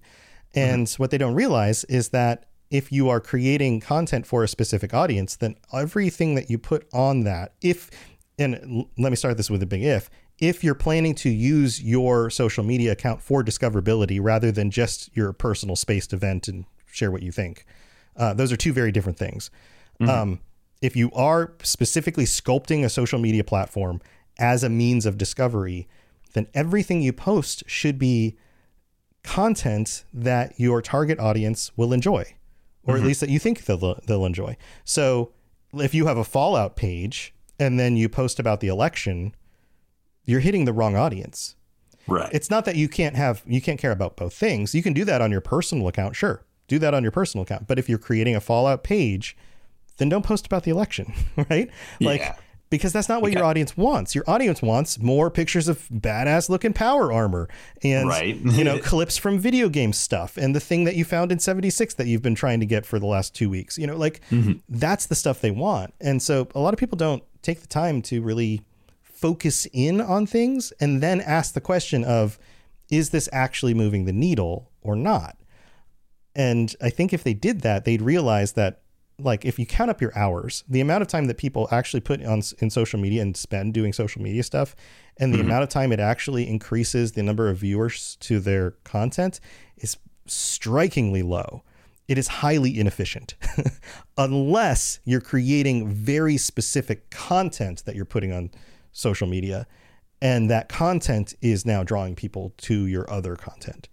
Um, it's it's a complex thing when you think about it, but when it actually comes down to it, it's really just are you putting content out there that people like, and so they like it and they want more of it, and it shows up at the top of their feed, and then now you're top of mind, so that every so often when you remind them that you have a podcast out there or a, a YouTube channel or whatever, they go, "Oh yeah, yeah, that's a thing too," and then eventually they check it out because they were already a fan of your other content. How do you sort of square the um the kind of people who uh who make like vi- like video essayists? Um like for example I, the, there there's one specifically I think of but I I always forget his name and that really bums me out because he makes like really good uh really good essays. Um but another one that comes to mind is um uh, a guy named Super Eyepatch Wolf um who has made a, a lot of different essays about uh, he's made uh, essays about different manga, uh, manga. Sorry, I don't know how to pronounce it. Either right, way, right, sure. the, the weebs are going to get mad at And me. this is a YouTube channel specifically. Right. Uh, yes, yes. Um, he's made essays about uh, different kinds of uh, anime, manga. Uh, he's talked about, um, I'm, if I remember correctly, at least two different TV series, um, a handful of video games. Uh, he made this like really shit posty video uh, talking about Space Jam, where it spun off into this whole thing. Like, oh, I got like the original copy of what Space Jam was supposed to be, where fucking I, I forget the the name of the basketball player uh, who was in this. Um, uh, The original who was Space? Jam or this the second? The one? the the second one, yeah. Uh, I haven't even watched it. Um, was- I can yeah, picture I- his I- face in my head, but I, I don't remember. Yeah, I can't remember. I'm sure everyone's Um, gonna yell at us again. They're like, "I can't right, believe you guys don't know be- this." You idiots! Name, names just Um, don't stay in my head. but but like it it spun off into this whole thing where like originally like the original script was supposed to be like this uh this like live interactive experience uh bugs bunny would die in the movie and then I thi- was it kobe bryant Probably. I mean, that sounds right. yeah, Sure. it- it- like Kobe Bryant would get like so mad because he was in like love with Bugs Bunny, and he would like transcend universes, and then like he would actually they would be the the movie itself would be shown in like special theaters, and like Kobe Bryant would show up in cuts uh in in like other movies playing, and then he'd like leap out of a, a hidden uh a, a, like a trap door in the movie theater and start hurling basketballs and people. It was this really weird. Like it started off as kind of like a more serious thing, and then spun off into the like, like oh okay, he's just like shit posting now. Um, yeah. but yeah. he he makes these like he made one about like Garfield, which was really good. Um, the the like abundance of Garfield like paraphernalia just that exists for Right. this comic strip that showed up like every weekend in the funnies. Right, right. like um, it got real big in the 80s and 90s, and everybody, Yeah, for yeah, some reason, had a Garfield phones, t shirt. And it was like, what are you doing? stuffed Yeah. animals, televisions, just like everything's Garfield, and like, he did a whole thing about that.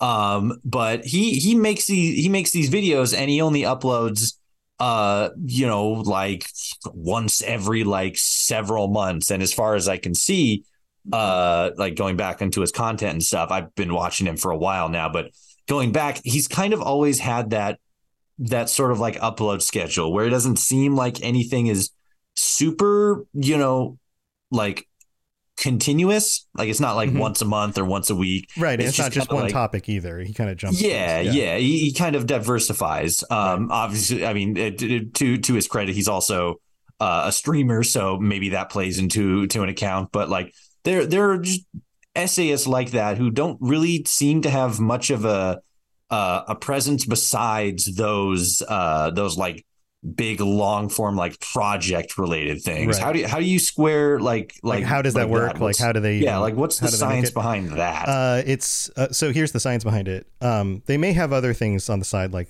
streams and things that help drive people to their content, but most mm-hmm. likely it's discoverability through YouTube itself. Um, mm. If you think about search engines, the biggest search engine everybody knows is Google.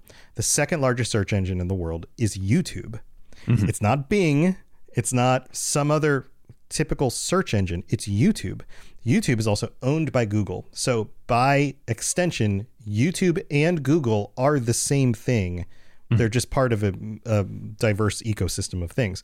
That right partly because if you search something on Google, you're going to get YouTube results in the videos that show up on the list or whatever, right? So when you're somebody like that and you create really good quality content, but you only put it up out every two or three months, quality trumps uh, quantity when it comes to YouTube, at least in the last few years. Mm-hmm. This is uh, there's trends that happen with the way the algorithm changes and things like that. What right. what YouTube values the most is click through rate, watch time, and return views. So if you, and this is why clickbait uh, thumbnails and titles work so well, is because yeah. it gets people into your video. Once you get people into your video, if you are entertaining, informative, or especially both in a really engaging sort of way, then they stick around. They watch most of your video they see one of your video posts pop up again because they probably recognize this style of the thumbnail. They probably mm-hmm. have a very consistent style when it comes to thumbnails, even when the topics are diverse. Um, and then YouTube compounds it on itself. If people continue to watch multiple videos from the same YouTuber, you go to your homepage. What are they going to recommend when one of those new videos drops? Right at the top of your list is going to be another one of those videos. Mm-hmm. So it's it's a quality thing and it's leveraging most likely discoverability through YouTube. And and so they're using like there, there's a science behind what things people are more likely to click on for thumbnails. Um, one of them includes faces. It's why the trend over the last few years has been like everybody's got a wacky surprised face. Right. That works. Uh, if you look on mobile, mobile games, most mobile games have a picture of a face for their thumbnail. Mm-hmm. Um, we as human beings are drawn to faces way faster than other things. Uh, text, we uh, you actually is kind of like a negative. Oftentimes, mm-hmm. our eyes bounce off of text. We don't want to do the work to read a thing because it means more thinking. We would rather see an image. Um, they've even done experiments where, like, just a a character in the center of the screen that you recognize with an engaging face with no text and a, a not a very busy background is mm-hmm. actually more engaging and drives more clicks, especially when paired with a uh, a controversial t- uh, title, something mm-hmm. in the title that makes you go, wait a minute, I got to see what this is.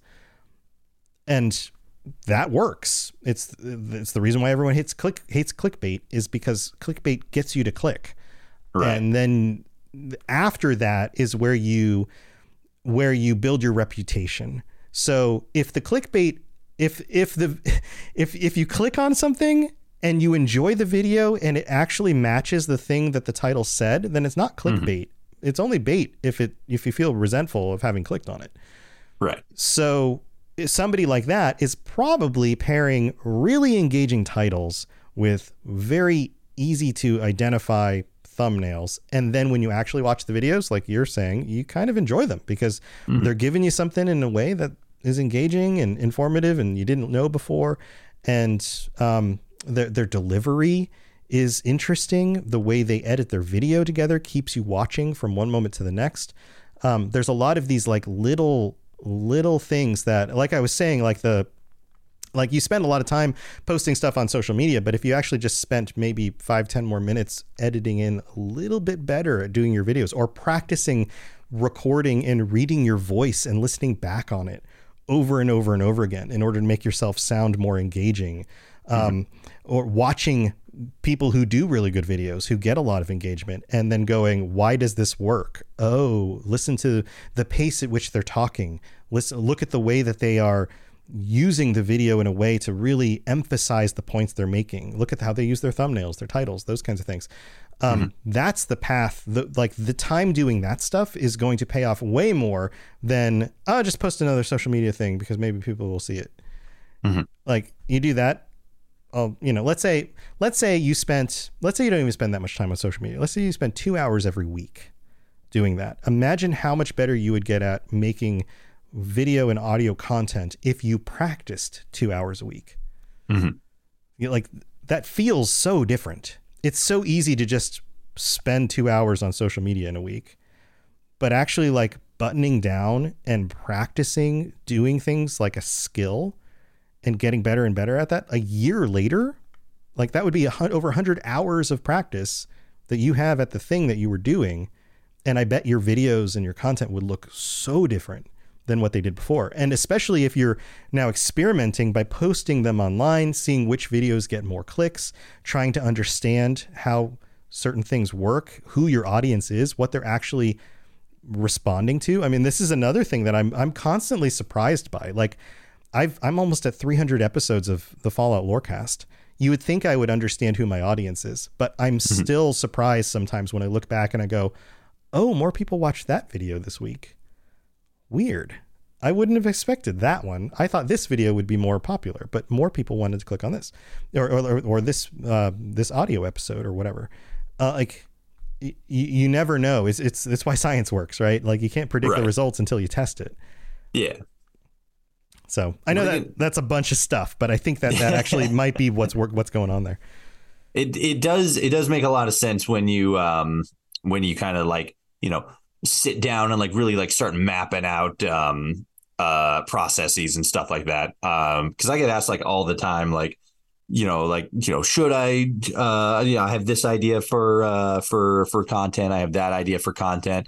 And I just always tell people like hey you know just like get started figure out Yeah. what it is you want to talk about specifically do it and then like it it from there it just kind of depends. Like do you want to be uh somebody like uh I don't know I'm trying to trying to think of somebody like like do you want to be somebody who uploads like every single week but it's like you know uh, a more condensed like essay kind of video? So like you know anywhere from like 20 to like 30 minutes in length. Do you want to uh upload like every single day, but it's like a more simplistic style where you're like something like, you know, like the Game Grumps, for example. Right, right. Um, like daily stuff works well for like news and things that are like right in the moment. You got to get something up immediately.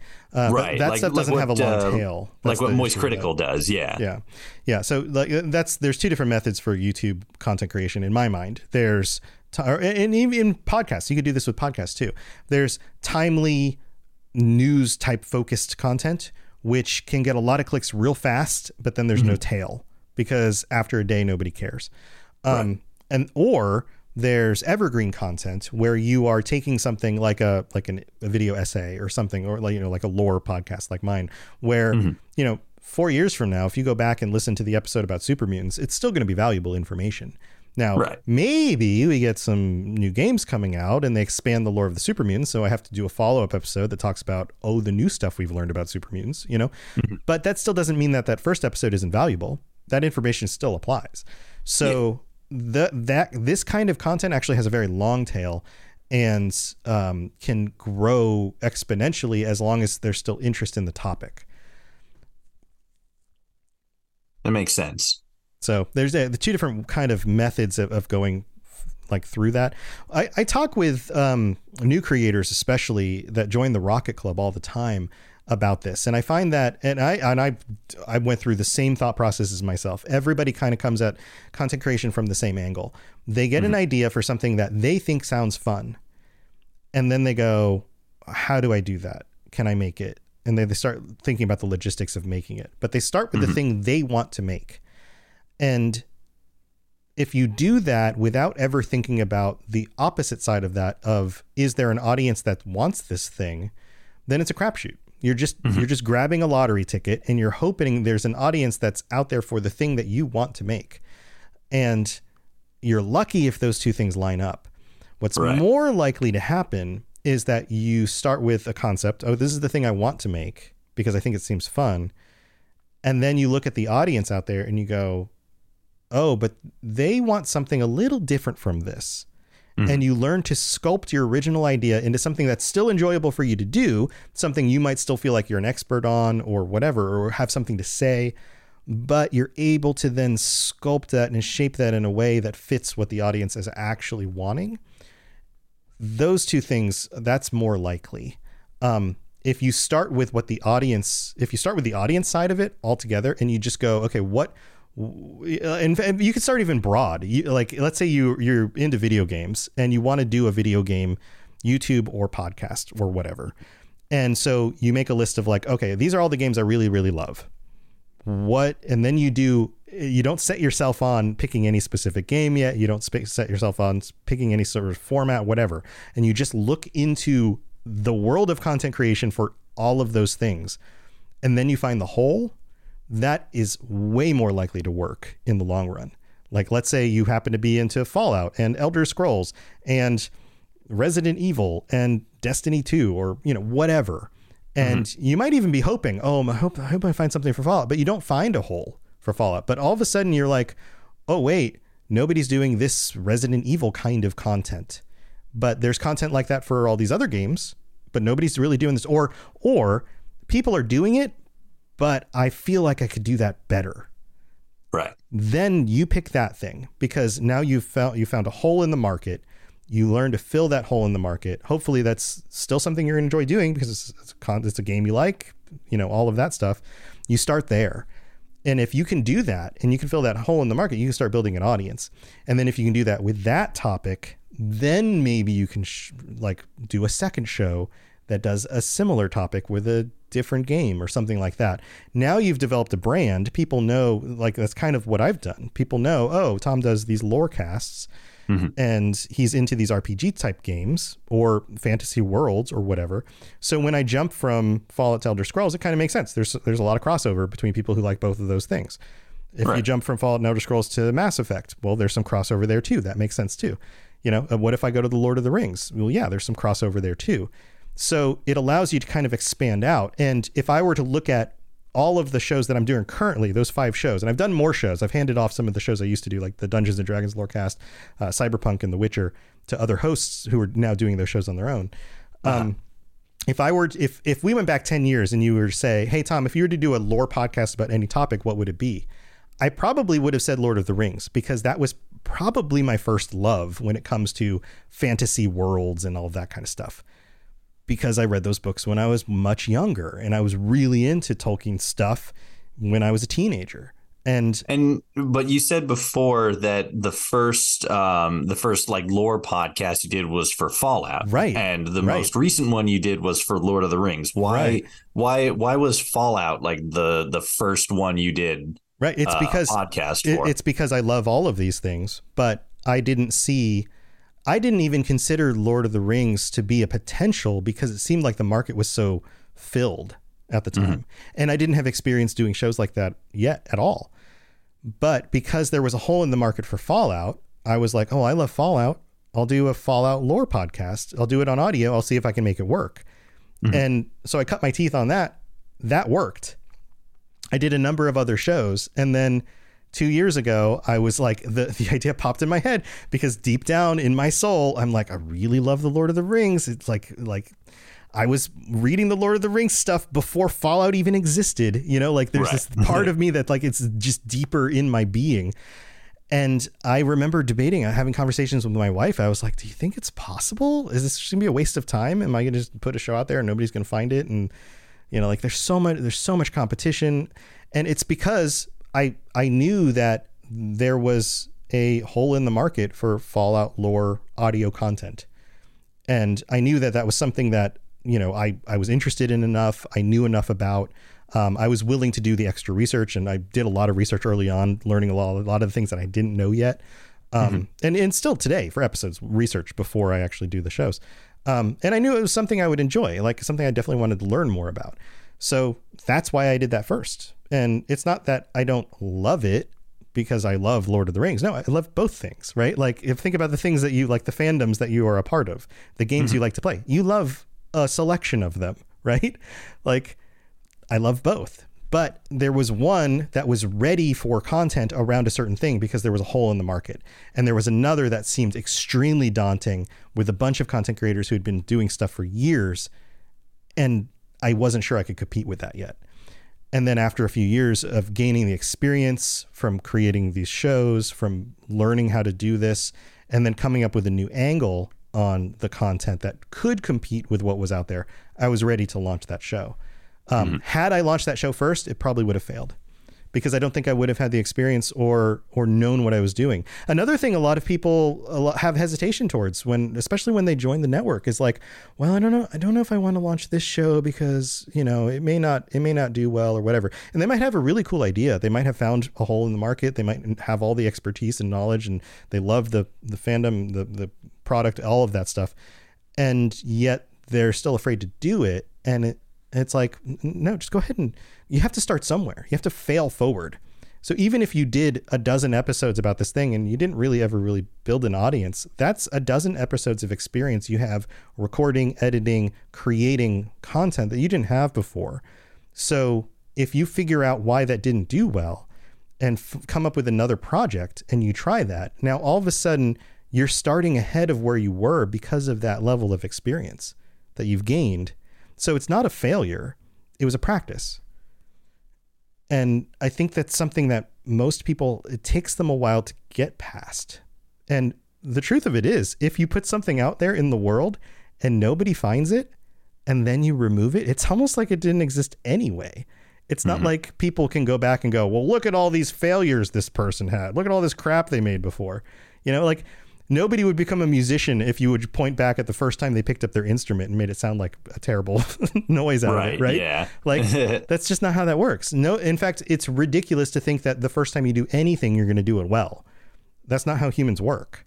We what was the um, what was the what was the Oscar Wilde quote? Um, experience is just the name we give to our mistakes. Yes, yeah, exactly, exactly. So you have to like I I did a Dungeons and Dragons podcast and it was an actual play with a cast. I was the DM. I edited it all together. They were their characters. We went on this big adventure. I spent all this time planning it. It was a ton to edit because those kinds of shows are a lot to edit because you have multiple voices and sound effects and all that stuff. Mm-hmm. Uh, basically, nobody listened to it. It was like a few dozen downloads per episode. It was it was very very small, and I enjoyed doing that with my friends. It was fun to get together and do that, but it was a lot of work. And after about six months, one of the cast members decided that he wanted to move on do something else. So we wrapped up the first season. We never came back to it. If I hadn't done that episode, that podcast, I probably wouldn't have been ready to launch the Fallout Lorecast because I, I learned so much from prepping and editing and planning and and putting stuff online and dealing with hosting and dealing with social media to promote things and and a lot of other stuff that if I hadn't had that knowledge, the Fallout Lorecast wouldn't have been successful. So, do I regret doing it? No, because that was six months of intensive training that prepared me to do this the first podcast that actually was a success. Mm-hmm. When we bring it back to um, when we bring it back to like you know the the like the actual games themselves um specifically like because you know this is a fallout themed podcast and we've already talked a lot about um uh fallout uh the you know the amazon series that's going to be coming out that's what we talked about for pretty yeah. much like the first whole half of this right, of this right. interview so far practically um when it comes to like I guess more so like the Fallout community, you know, uh, uh, Fallout 4, modding, Fallout New Vegas, Fallout 76, stuff like that. How do you see things like going forward? Because we didn't, we didn't really, because we didn't really talk about that a lot when we were talking about the TV series. Um, good or bad, like going forward, and like specifically like the future of Fallout 76. We're going to like I think I don't know. It's they they they mentioned we're going to like Shenandoah Valley, and Yeah. it doesn't seem like it's going to be an expedition.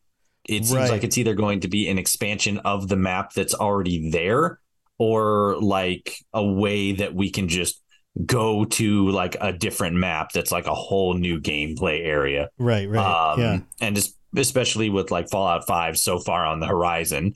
Um, how do you well, like? What do you think that like in between area is going to look like? We got Fallout London coming out. We got Yeah. the future of Fallout seventy six. Well, we got the Amazon series. What's like between now and uh, Fallout Five going to start looking like? All right, so yeah, I'll, I'll give you my predictions on this. Uh, we're gonna get the Fallout TV show. Hopefully, it does well. I can't Mhm. predict. I can't predict how that's gonna go, but I, you know, hopefully it goes well. Um, we have 76 as an existing product that seems self-sustaining. They're going to keep it going. It seems like it has enough players, enough income. Uh, a lot of people are still trying it out on Game Pass, like that kind of stuff, right? So that seems like it's set. Uh, we also have the addition and expansion of mods and paid mods to things like Skyrim. We know they're going to bring that to Starfield. We also know they're probably going to bring that to Fallout 4 with the big update that they've been teasing and haven't haven't released yet. So Right. so from Bethesda's standpoint, and, and I've worked for tech companies and I've, I've done some of this before. Um, their perspective is how do we, what things are financially viable and successful, and how do we keep them going? And then how do we also add more to this Fallout realm while still juggling the rest of our other projects, right?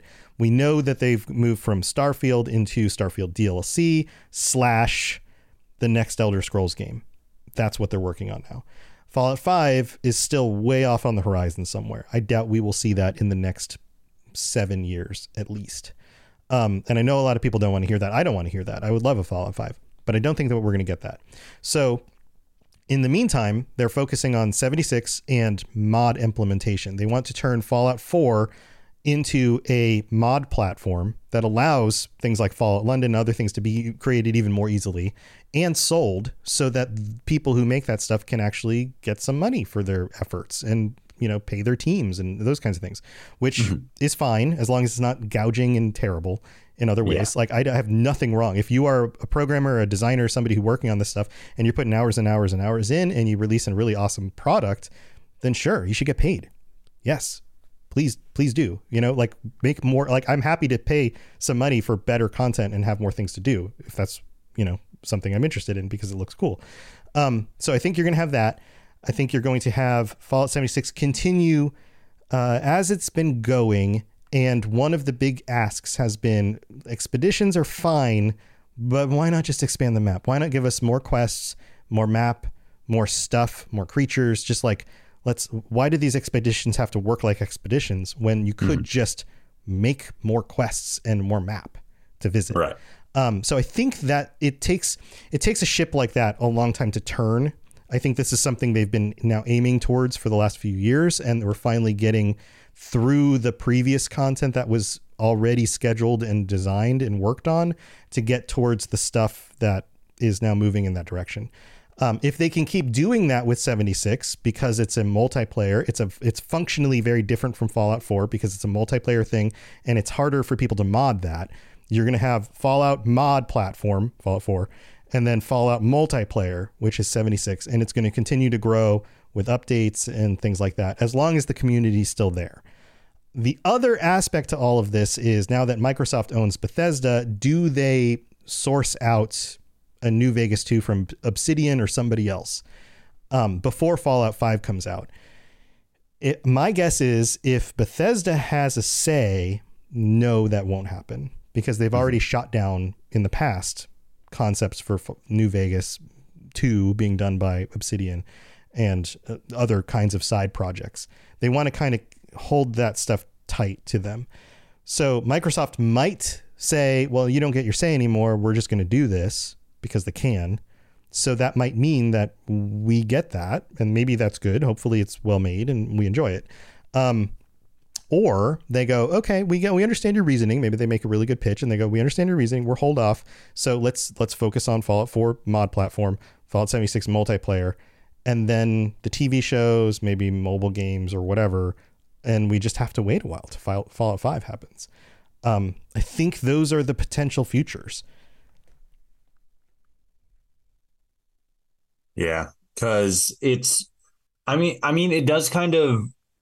It does kind of feel like things are starting to trend that way. Um, because they, I, I'm, I can't remember like off the top of my head at this moment, but I think before uh, Fallout 76 came out, they said that modding uh, modding for the game was going to be, you know, something that they're like looking into, you know, maybe like, you know, year two, something like that. Yeah. Um, yeah. I think on like, probably scrapped that. And they yeah, we're going on like year five now. yeah, because the game is still isn't 100% stable on every platform all the time.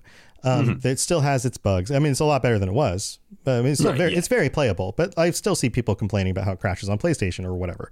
Um, like there are still things that require more focus, have have a higher cost benefit analysis to getting people to play than implementing mods that now somehow have to work on multiplayer. And when that stuff happens, now anyone else who plays with you also has to download the mod. Like it's it's it's a very difficult nut to crack and to do well. So it makes sense to keep the mod platform to the most recent single player version of the game. Mm-hmm. And that could mean that you build new maps. That could mean that you build new locations, you know, Project London, those kinds of things. It's easier, you know, and and people are still going to want to play that stuff. So that makes sense. And and Fallout 4 feels modern enough. It's not like going back to Fallout 3 tech, which really starts to feel old Yeah. Um, Yeah. it still feels modern enough that you could actually do that and heck even add mods to add you know modern graphics updates and things like that to the engine and, and that kind of thing uh, plus if they continue to update 4 with some of the things they've learned from implementing in 76 and starfield then we might end up with a even more dynamic platform for people to be creating fallout content on I was actually gonna ask that. Do you think that a big part of why um why Bethesda is sort of saying like no, we don't really want to work on uh you know like a a, a spin-off game like one of those like in between things or like outsource uh you know a Fallout New Vegas 2. Do you think that part of the reason they're doing that specifically and focusing so much on like like you said turning Fallout 4 into a modding platform do you think that that's more so that so that the games that can come out that are like the spin-off titles can be you know fallout london cascadia uh stuff like that to where it's like those are the spin-off games and they're made by the modding community Maybe. Um, I think it probably goes something like this. What is the shortest way to us and money? Because they are a corporation. Mhm. Because that's how corporations work. That is, and this is another one that we talked about how like people misconstrue organizations, corporations, things like this. The sole purpose of a corporation is to make profits for their shareholders. That's it. Um, aside from that, if they do have some higher purpose, then that's because the leadership has a higher purpose at the time. Um, as a corporation, then they will definitely have a profit motive. If the profit motive, if if the calculations show that the amount of time and money invested into releasing a new spin-off game or a Fallout 5 or whatever doesn't give the same amount of profit per cost and time as updating an older game in order to charge you for mods, then it makes sense to do that 1st mm-hmm. because it's a faster way to money. Every, everybody and their mom has Fallout 4, probably a few copies somewhere, you know, like definitely with skyrim yeah, definitely with copies. Skyrim, and and, and so and, they, and they've proven that, right? Like everybody continues to buy Sky, Skyrim, and then they update it for mods, and hopefully, you know, that works out in ways that everybody we are happy to pay for it because it's good content, and the modders are making money off it, but they also get their cut because it's a platform. It's like Steam, mm-hmm. you don't launch a game on Steam and don't expect Steam to take their cut. Like they're going to take their cut, but hopefully you sell enough that it's also beneficial to you as well. Um, so they're looking at it from that perspective. So if that's the perspective, then it's easier to update a game like Fallout 4 in order to have payable mods and also support the modding team because that creates a commu- that helps reinforce the community element. I'm sure they're aware that the reason why these games sell so well, or one of them, is because there's a, a wonderful community element around them. People who get together and love these games and talk about them online and um, build mods for them and all of that stuff. So if you help support other people to make content, put it on your platform, and then you make a percent of that content, that's a much faster and easier way to make profit than it is to spend five years on the next Fallout with the hopes that it sells. And maybe it doesn't. Do So- you think that because it's interesting because like uh, more of like as a retrospective, um, that's something that Roblox has kind of been like like that's kind of been like their jam for either as as long as they've been around or like the past couple of years. And we're starting to see it more so recently um with like more and more not really like games like full out and out games coming out of like Roblox specifically but like a lot more well developed uh tightly knit stories or like gaming experiences. Um I can't remember off the top of my head what the name of the game mode was but I had a, uh, a an old coworker who would actually play a um a first person shooter game on Roblox and he said that it was probably better than like any other like first person shooter at the time like Call of Duty, Modern Warfare, stuff Right. like that Right. and it was so much better than any of the other things he experienced and you know it's more or less I think I think more or less it was free because he just played it on Roblox Right. um, and I think with Starfield specifically, because Starfield feels a lot more like it was more so made with modding involved or in in mind, like as as a forefront thing. And they're like, all right, we're gonna we're gonna we're gonna make a an open game world. You know, there's gonna be a, a thousand planets, stuff like that, plenty of space for people to create. Uh, we're gonna make the engine and like the world as stable and maybe not maybe not like bland or um But but not overly overly. Uh, yeah, I get what you're saying. Bland Yeah, bland we're- we're enough, more- vanilla we're more fo- enough to add other stuff on top of it. Exactly they're Right. more with starfield they're more focused on like creating a base world uh for other stories to exist in that you know modders can then come in and Yeah.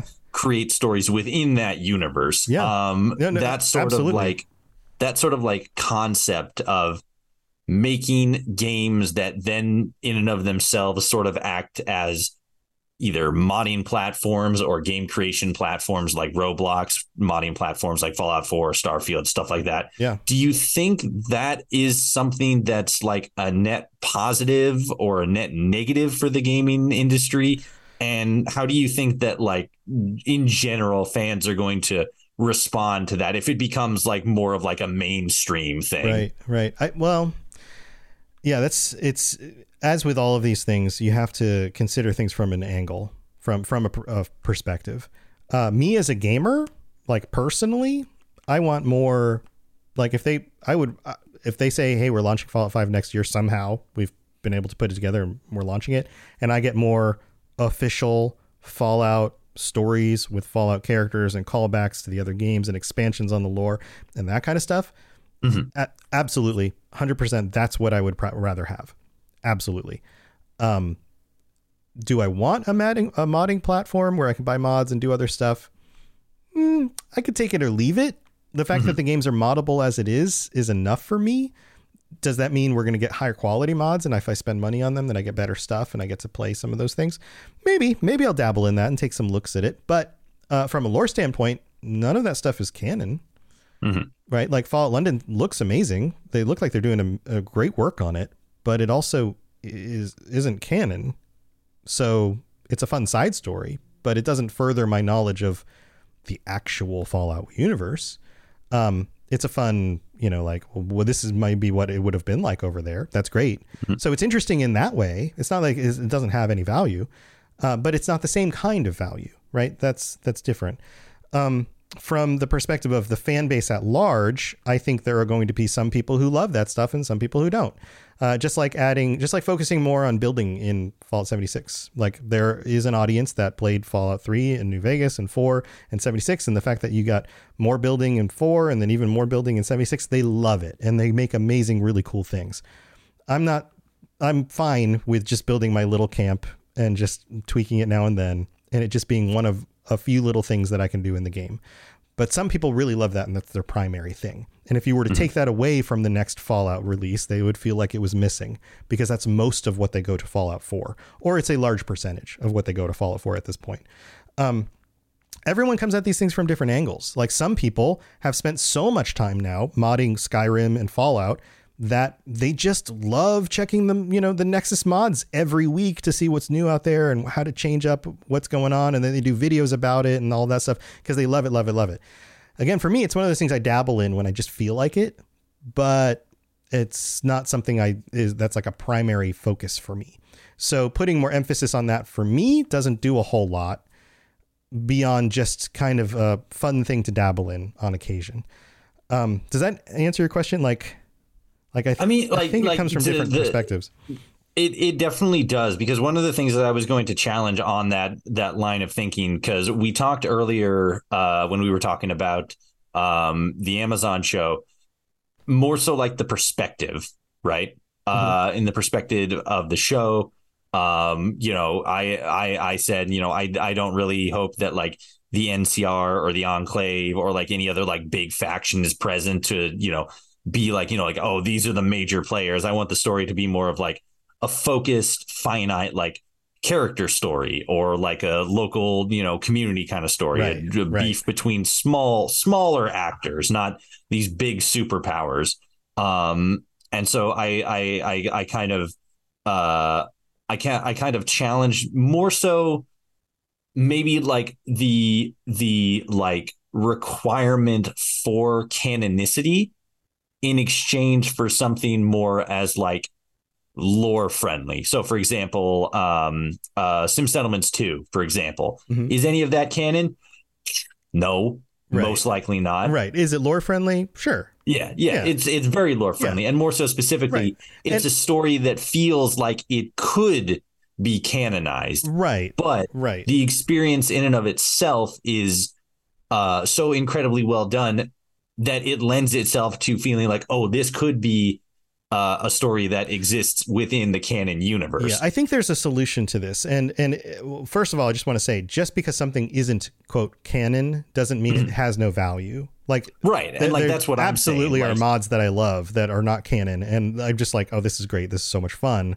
I really enjoy Yeah. playing this. Like, and Fallout London may be that kind of thing. Fallout Miami might be that kind of thing where I'm just like, oh, I'm going to eat this up. This is so much fun.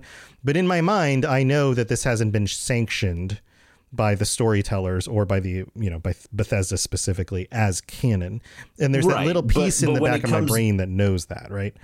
Yeah, but when it comes to like the larger concept of like playing the games and like enjoying like what the experience is and how it relates to the rest of the gaming universe because like you know there there have been spin-off games forever and like maybe not 9 times out of 10 but a lot of times like they aren't canon course you know f- at right. least 40% of them are kart racers so you know Right, take right. it with a grain of salt Sure, But- sure.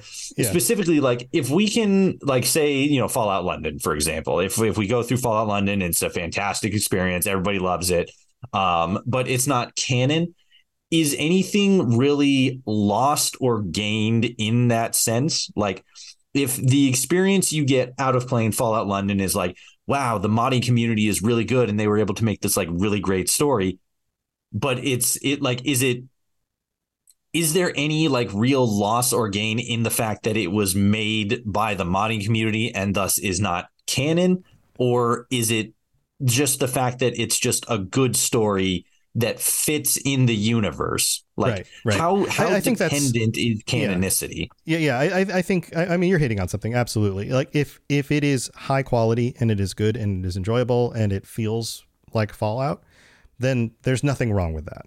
There's Mm-hmm. like it doesn't need to be canon to be enjoyed. You know, like and heck, maybe maybe we get through it and I'm like, you know, that's the best Fallout thing I've played in years. That was Mm-hmm. amazing. And I've got this, you know, high level of respect for the team and their writers and all of that. I'm like, this was amazing. This felt like a like a legitimate game, even though I know it wasn't a li- like actual sanctioned game. Um, Yeah, I, I think in the long term, like it doesn't really matter. But there's a in, I think it's more about for me it's more about what's the quality of the thing that's being made. And a lot of times even the best mods have a certain level of unpolishedness to them. Yeah. And that's fine. That's fine. Like it doesn't mean i don't enjoy it. Uh, but it's that little nagging reminder of like well this wasn't really officially made. But you could argue that parts of the game feel unpolished and unfinished too and Yeah, those are the- legitimate like, parts of the the- game right? Um i but i think in the long run when when you think back about like there's and maybe this is just have from having done a lore podcast for so long, but looking at the conversations that are debated online and all of these things, canonicity comes up so much. And mm-hmm. people want to say, well, this happened at this location, and this is who was there, and this is what they did. You know, all of that kind of thing. And because that does come up so much, things that don't fall under canon tend to get left behind and forgotten.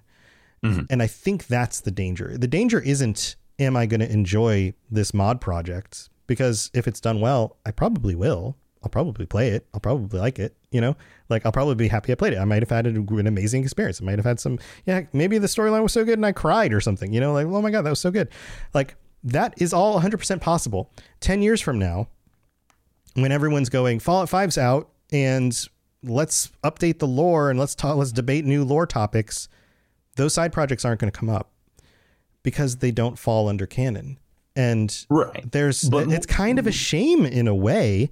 Like maybe the maybe the way to solve that is to have a project, any project like that that's a story project, be submitted to Bethesda and then be canonized. Maybe they read through the script or maybe they play through the game or whatever and they go, you know, actual lore masters or you know, the writers or whoever's on their team who has authority can go, this doesn't contradict in any way the other stuff. We were going to add this to our archives. So now these are characters that can get referenced in official releases in the future. And you've got the stamp of canonicity. And if that, even though they didn't make the game, if they were to approve it and deem it so, 10 years from now, when people are talking about canon, they're going to reference that project.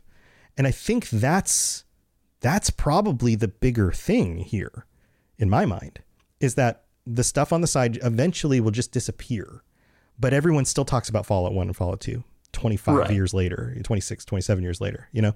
Um, and I think that that there's there's like there's a reason why people debate canon. It has inherent meaning by definition that you don't have if you're not that. Um, so maybe there's a solution to that. Maybe it's a vetting process now that they submit these things to the official mod system or whatever, and, mm-hmm. you know, heck, you could even have authors write novels and submit I, them to Bethesda and say, "Hey, I've expanded the story of Fallout 4 or whatever. Here's I my novel." I was actually going to say that one of the one because I was like, well, first of all, I really like that idea, like the the whole like submission and and canon canon canonization. Mm-hmm. Um, primarily because that makes me think of uh, Todd Howard draped in a you know long purple right. or red orb, right. and he's in like some the, some religious ceremony where he like waves. The council, yeah. the council he, will judge. He pours on. the Nuka Cola over the thing, and then yeah, like yeah, into um, the chalice. Yeah, yeah, but but um, I, I, think um, that that does two things. It it really really legitimizes the fan base and the the people working on mods. It gives right. people a goal to to shoot for and maybe you can even achieve that by submitting the scripts before even finalizing the game so you know if it's going to be eligible for canonicity or not. Mm-hmm. Um, but then it also expands out. I mean, if they want these things to be a platform, why not have? I mean, people are writing fan fiction all the time. Why not have fan fiction writers put together novels and maybe you've got like Fallout 4, The Institute, Aftermath, or something like that, right?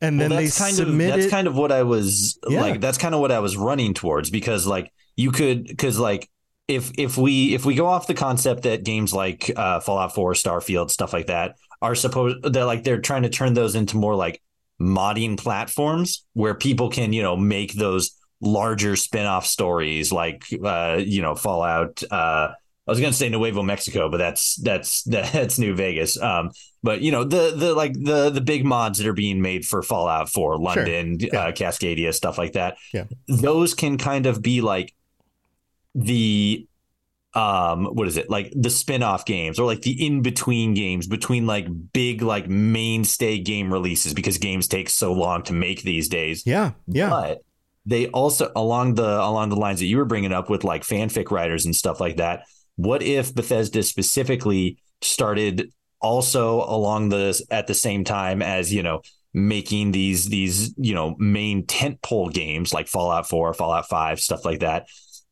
they also worked on outside projects like the TV series Right, or right. like, you know, maybe a novel series like you mentioned.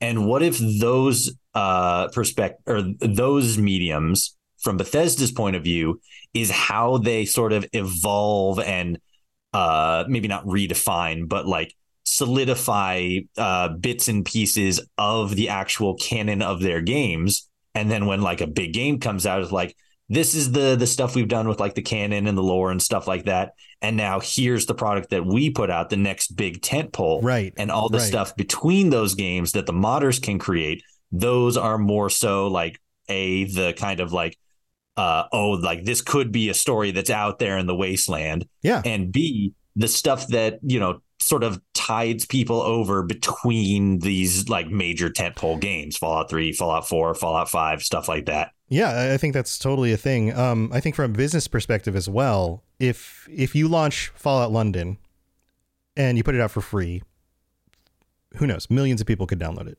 right? Yeah, yeah. Like lots of people own Fallout 4. Um, if you put out Fallout London and you put it up on a Fallout version of Fallout 4 that charges you, let's say it charges you 15 bucks to play Fallout London, they'll make some money off that because a significant portion of the population is ready for something and they're willing to spend 15 bucks on on a mod project that's going to they're going to have, you know, dozens of hours to play through. So that sounds good, right? But if you were to canonize Fallout London and then put it up on the store, how many more people would then buy it? mm-hmm. a lot or if you were to canonize a novel like maybe maybe there you allow different writers to submit their stories and they go through a vetting process and certain ones are picked and then canonized and released and Bethesda keeps a cut of the novel sales but the author gets most of it and now you have a canonized novel. I mean, lots of people read fan fiction, but if you have an official canon novel that goes out, that number will like it'll be 10 100 times more people who would pick that up. And then Bethesda makes money off of that. The content creators and modders make money off of that. And the fans get more official canon that helps, like you're saying, tide them over to the next big release. And- and, and because it's- it's, also a book series, you get Matt, Pat, and the game theorist team talking about it, and that Heck yeah. drives content. right or or or it shows up in my show. Like it's one thing for me to do an episode on fallout london and be like hey this is a cool game. You guys should go check it out. It's a really fun mod. They did a good job. Here's some of my favorite stories. It's another thing for it to be canonized and then i go well this is interesting bethesda has said that these weird super mutants you come across are now actually canon and there's a reason why they're different let's go into it that all of a sudden becomes a ton of new content that you could put even just on my show Brings in the speculation and the theory, and Yeah. then that churns out just more content. It just keeps the wheel a spinning. Right, right. So I, I think, um, you know, uh, uh, looking at canonization, because that's kind of what this conversation is revolved around, as mm-hmm. being this like, well, there's only a few things that can really be that, and everything else is going to be on the side, but it's okay to still enjoy those as well. That's kind of the feeling of that. And Yeah. turn that, flip it on its head and go, well, canon content can be good content created by other people as long as it's vetted and approved No, yeah. that becomes like that's such an open thing. And I think the next thought then would be from Bethesda's side, well, you have to have pay somebody to do this. But if the potential of new income coming from people buying mods and buying books, that's going to well pay for that person's job. to to just be to spend time vetting this stuff and making sure that it it's approved for canon canonicity. Right. Um, yeah. As long as Todd Howard is willing to allow somebody the ability to approve that, which to allow them. r- right because I mean he's very and I'm not trying to be you know snippet. uh, He's very careful about what things he puts out and what things he deems you know approved and and all of that. Like there's a reason why Starfield took so long to make um, because they were being very careful with the game that they put out. Um, and and I think like to go further into this, the reason why everything takes so long, and the reason why they're trying these other methods of monetization and and expanding into movies, it's partly because game development just keeps taking longer and longer and longer, Mm-hmm. and it's a bigger and bigger risk. And when you are a business owner, you want to minimize risk. So spending seven years working on their most recent title is a huge risk because it takes a lot of time and money. If Starfield didn't sell, that would have been potentially studio ending. yeah. I mean, that's the, every time they release a new game, they're rolling the dice. And chances are people are going to buy it.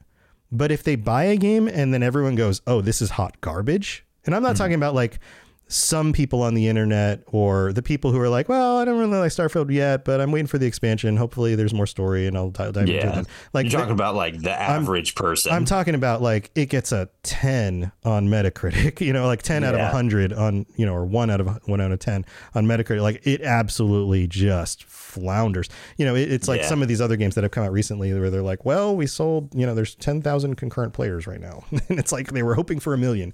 You know, like yeah. that is that is catastrophic. And yeah. there's a very real chance that that could happen. Not necessarily because they made something bad, but even just the fact that like popular sentiment turns around or you know, people talk about how this game just isn't good anymore. Nobody likes it. And content creators all flock to the negative videos you know, because they get clicks and then all of a sudden seven years of work completely tanks the franchise.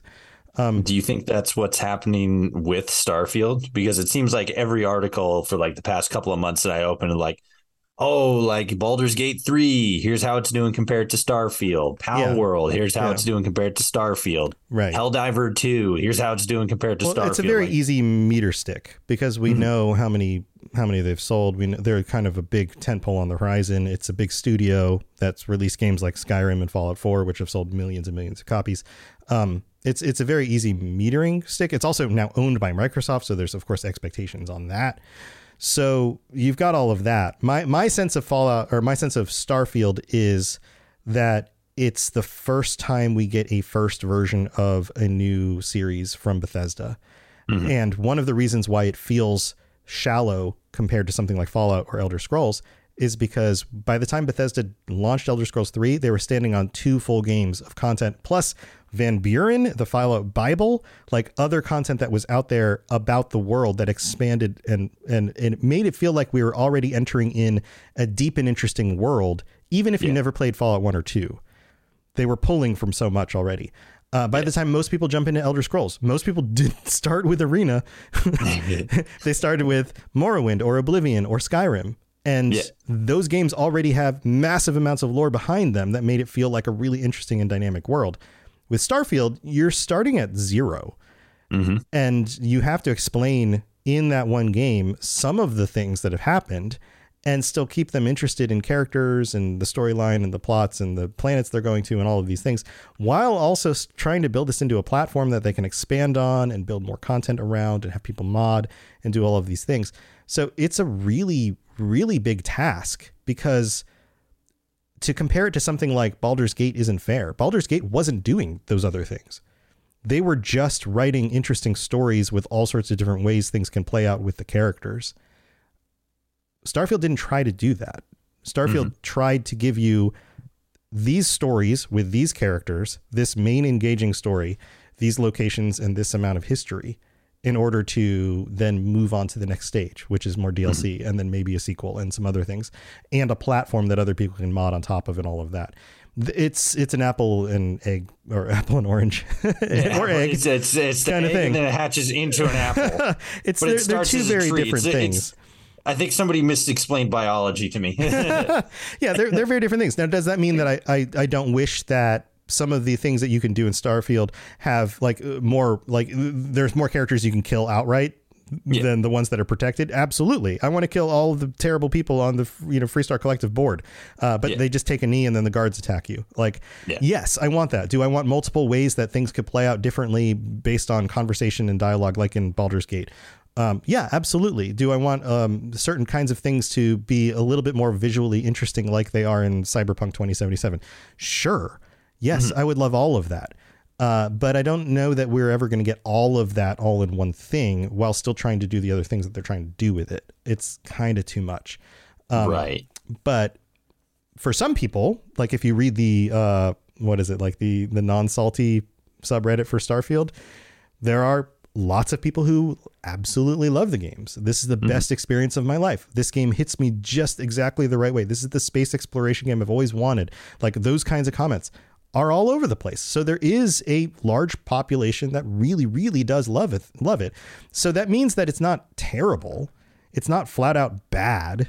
it just doesn't do certain things that some of the other games that they're known for do as much. And it also shows us a progress. Um, if you follow, if you chart the progress from like the early Elder Scrolls games through Fallout when they get Fallout, and then you know those games, and then Skyrim, and then Fallout Four, and then um, Starfield. There's less player agency as you move on, and the games become focused more and more and more just on the, the limited set of things that you can choose to do.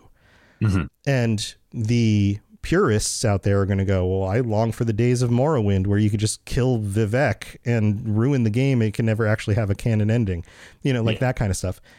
Um, I think the solution for that, and I hope they work this into future Fallout games, is a toggle in the options menu that says, allow me to kill essential NPCs. Yeah, make it make it like I I was playing um uh Pacific Rim or not Pacific Rim, uh Pacific Drive uh which came out the other day and in in accessibility this, this was actually something that somebody in in my stream at the time told me um which I probably would have never known and probably would have gotten demonetized uh cuz I don't pay too much attention I don't pay enough attention as I probably ought to uh, with like sound based settings and stuff like that. Um, but there was an actual like streamer mode in the um, mm-hmm. in the settings where yeah. it won't play um, you know music that's going to get you demonetized. Right, right. Yeah, this is a um, thing that's pretty common. Is they'll have these like streamer modes for yeah for most recent games or a lot of them. Um, yeah, yeah. So something and, like that that like allows you to kill essential NPCs and then pops a notice on your screen that says like you've killed an essential NPC. This might totally screw up your quest lines, your games. Like that, you may not be able to complete certain things, and we can't predict what will happen. Are you okay with that? Mm-hmm. yes or no? If you hit no, it reloads you to right before you killed them, and then you move on. You know, like yeah.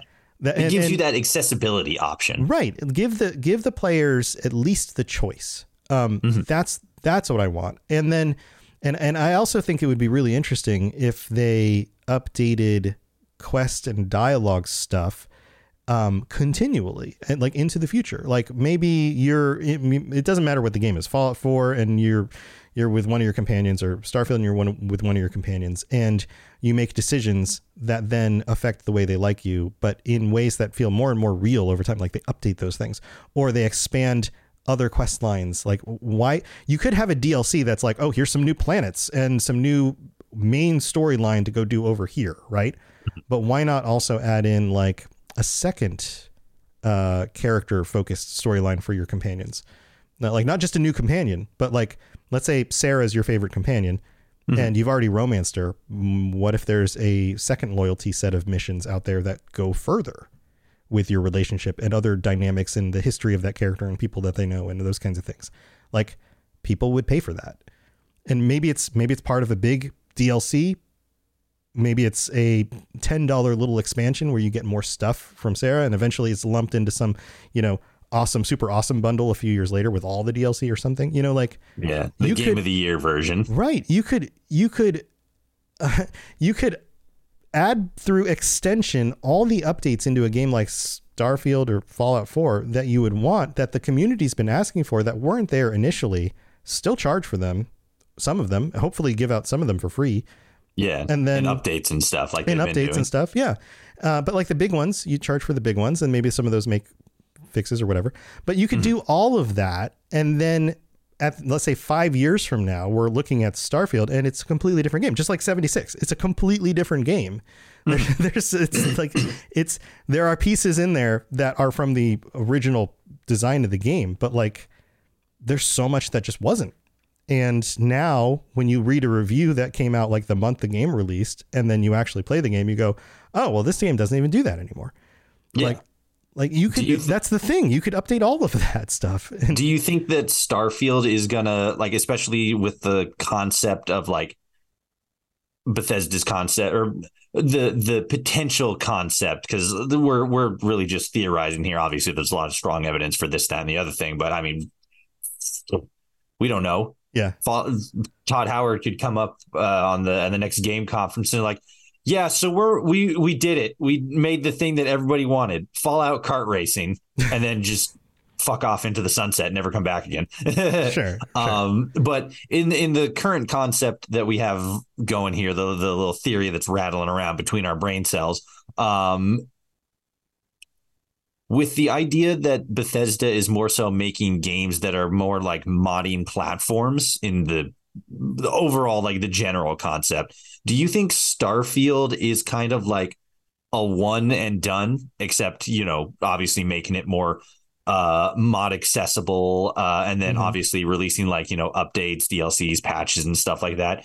Do you think that Starfield is going to kind of become something a little bit more akin to No Man's Sky in the sense that it's like, because like the story of Starfield feels pretty succinct. Obviously, there's a lot of like background yeah. lore yeah. and stuff that they can expand on with, you know, DLCs, updates, expansions, patches, this, that, and the other thing.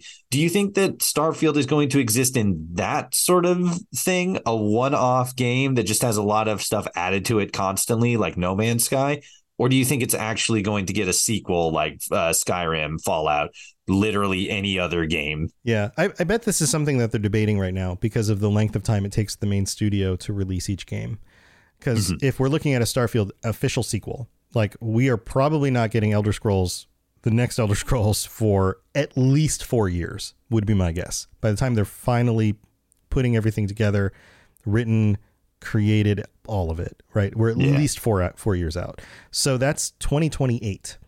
Mm-hmm. If at its fastest they put out Fallout 5 after that within the next 4 or 5 years, you're now 2030ish. 2033. If it takes oh, okay. another gotcha, gotcha. five years from that to get to Starfield 2, you're at 2038. Mm-hmm. That's a long time away. Yeah. That's it's hard to plan anything out that far for video games because what do even games look like in that many years from now, right? In 16 Yeah. You know, how many of those 12 years from now? Like 12 14 years from now? Um, something like that. Something yeah. like that. Like it like the, that is is so hard to predict. So I have a feeling there that decision is on the back burner. What I hope they come to realize is that they can do kind of a more of a, a No Man's Sky focused kind of thing with this mm-hmm. and continue to just release more content. I think that that totally makes sense. Like the first DLC doesn't have to be the first of like the traditional X number of DLC that we put out per release. You know, that yeah. like what if the first DLC adds in some new planets, we get more storyline for a certain part of the game, and then another year, year and a half goes by, and we get another DLC and it's more story content. And maybe they've updated some of the other things. And then those sell well because they've got this many people and they've continued to update the game and make it interesting and add new stuff in it and do some of the things that people were hoping were going to be in there. And then another year, year and a half goes by, and then we get another DLC. Or it, it becomes this kind of it, it, it's a, it's legitimately a platform, right? Like mm-hmm. you can mod stuff in, but then they are also participating in the modding stuff in with official content that just keeps going until it stops selling. This is one of those things I've always thought was weird. Like, why did we only get so many DLCs for Fallout 4 or for Skyrim initially? Like, they go through this period of time for like the next two years or so where they release on a schedule all the DLC that comes out. They did it with Fallout 3, they did it with New Vegas, and then they just stop because they want to make the next game. Mm-hmm. But why not designate a certain part of your studio as just like they've done for 76 and they've even outsourced some of this as the people who continue to make content for this thing that people are still playing like what they did with rust for example like rust 10 years ago looks like a completely different gaming experience from a completely different time in history and it seems like every month they're dropping like oh, here's like uh, changes to the map here. Like now you can sure, build like sure. CCTV cameras, or, drones, or even cars. just at its smallest bit. Here's just more story and characters. Yeah. Like here's a reason to spend another 10, 15 bucks and come back into the game for another 20, 30 hours or whatever. Yeah and plays through some no, new content. And maybe then you decide, oh, I'm going to do a new another replay of the main story, and then you realize, oh, they've made some changes there too. This is cool. And then you know you take a year off, you do you play other things because it's natural to just kind of go play other stuff. And yeah. then they've got another release, and you're like, oh, there's more about this character that I really like. That's cool. I'm going to get back into that, and I'm going to play through it. I, I don't see any harm in that. Like, especially if it's not sapping resources from your ability to move on to the next big title and all of that stuff. Um, if something like that makes enough money and sustains itself and you you have a team of say 40 50 developers all just kind of siloed off working on that and it sells and it supports itself and it makes money for the company and mm-hmm. the fans like it why not why not keep doing it like uh, maybe there's a reason maybe there's a good reason maybe it's the whole like well we don't want to wear people out like the MCU problem that could be it too so maybe just take time off and then put more stuff out again. You know, it's not like it's I don't know. It seems like there's more flexibility around these things that would create more content in ways that we would all enjoy than what has been tried yet, I guess. In a time of more so upheavals, unrests, worries, stresses in both real life and the gaming industry, a lot of people are, you know, running to to video games media in general uh, as a form of like escapism. Um, and you know obviously then there's different kinds of media that sort of like because you know art is a reflection of real life and that just bleeds into the media that we consume because the media is in art and the art is a reflection of real life. So you know it's a it's a vicious cycle in a way. Um what is what is maybe what do you do and or what do you advise people to do to sort of take on the different medias and create in a way that is both uh you know sort of not really embracing that escapism but like following the escapism but also being able to then turn around and reflect what they create or what the experience uh, with that like you know view of reality in in the in the surface of what they make or in like the rear view mirror. So like as a creator how do you like as a as a creator as a gamer how do you how do you stay how do you stay grounded and and uh like how do you stay grounded but also like aware and like optimistic at the same time yeah, I, I think not spending too much time on social media helps. oh God. Okay, that's it. That's the podcast. I, I, think that's the solution. Um, I I think the death of joy is loving a thing, like playing a thing or loving making content for a thing, and then seeing a bunch of people be negative about it. Not even mm-hmm. your creation, but just like, man, I just got through that new you know expedition in Fallout 76, and that was a blast. And then you you're browsing Twitter or Reddit, and people are like, "Oh my god, I can't believe you! Yeah, they make you do this in the expedition. I hate it." Yeah, you just then, see all the all the people talking about all the negative aspects, right? And you just got done playing, and you were like, "No, I had a lot of fun. What's wrong with you guys?" You know, like, yeah. And and I think that to the Fallout community's credit, especially fans of seventy six, they've done a really good job just like closing their ears to a lot of the naysayers out there and saying, "Well, I have fun, so I'm just going to go have fun while you guys all complain." you know, mm-hmm. and, and, I think that's that's the I think it's I'm this is deep down really a human question. How do you stay true to the things that you enjoy, the who you are, and not feel like you have to justify yourself to a greater you know social dynamic that's out there saying something different. Um, and I, I think that's something that we all have to have to justify. You know, like, and and it happens in video games or happens in your taste in music or movies or whatever, right? Like, well, you know, like maybe you're like, well, I really do like Nickelback. and I'm like, cool. Okay. You know, like you, have you, fun so with that. You say you say that in kind of like a judgy way, but I think I was literally just having this conversation with like my my chat in stream or like in a Discord server. Like Nickelback is like the band that everybody says is awful, right, but then they right. hop in their truck and they blast like you know, uh, yeah. like saving me or like right, right, right. but but that's but that's that's how that goes, right? You you say I like this thing that is publicly usually shot down. Mm-hmm. And then the other person, me in the conversation, looks at you like, okay, sure, cool. You know, like they don't know what to say about it because they're like, why would you admit to that? There's like, like that right. awkward feeling of like, I'm supposed to hate that. So aren't you supposed to hate that? Why would you be proud of that? Right. And it creates this weird social dynamic and it happens online. It happens all over the place. Um, and it happens in video games and things like that a lot. And I think the, I, I think that just comes down to us just being okay with who we are and understanding why we like the things that we do. And it's there's nothing wrong with saying I like Nickelback and then the other person going, "Okay, cool, I guess." And then you can go, "Well, you know what? That most people don't realize about Nickelback is X, Y, and Z." And I really this song really resonated me at a, a certain important part of my life, and I know why I like this. And the fact that everyone else doesn't like it is fine. They don't have to. That doesn't matter to me.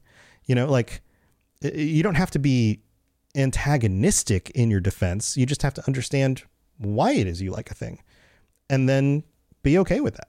You know, like like if you actually dug into it, the reason any two people like playing the Fallout games will probably be different in certain ways. There are probably people who are just they just really love Nuka Cola for some reason. You know, I mean Nuka Cola is cool, but it's not the first reason I play Fallout. You know, but like mm-hmm. maybe some people just really really love the way the artwork looks and the whole the idea of like soda and they just love drinking soda and like that that's a thing for them.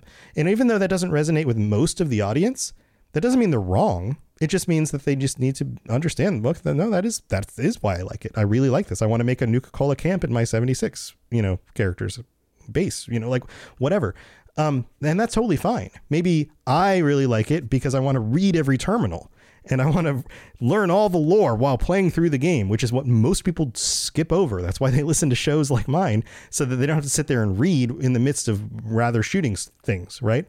Mm-hmm. And maybe you'd rather shoot stuff. It doesn't mean you and I are wrong. We just love two different aspects of the same thing.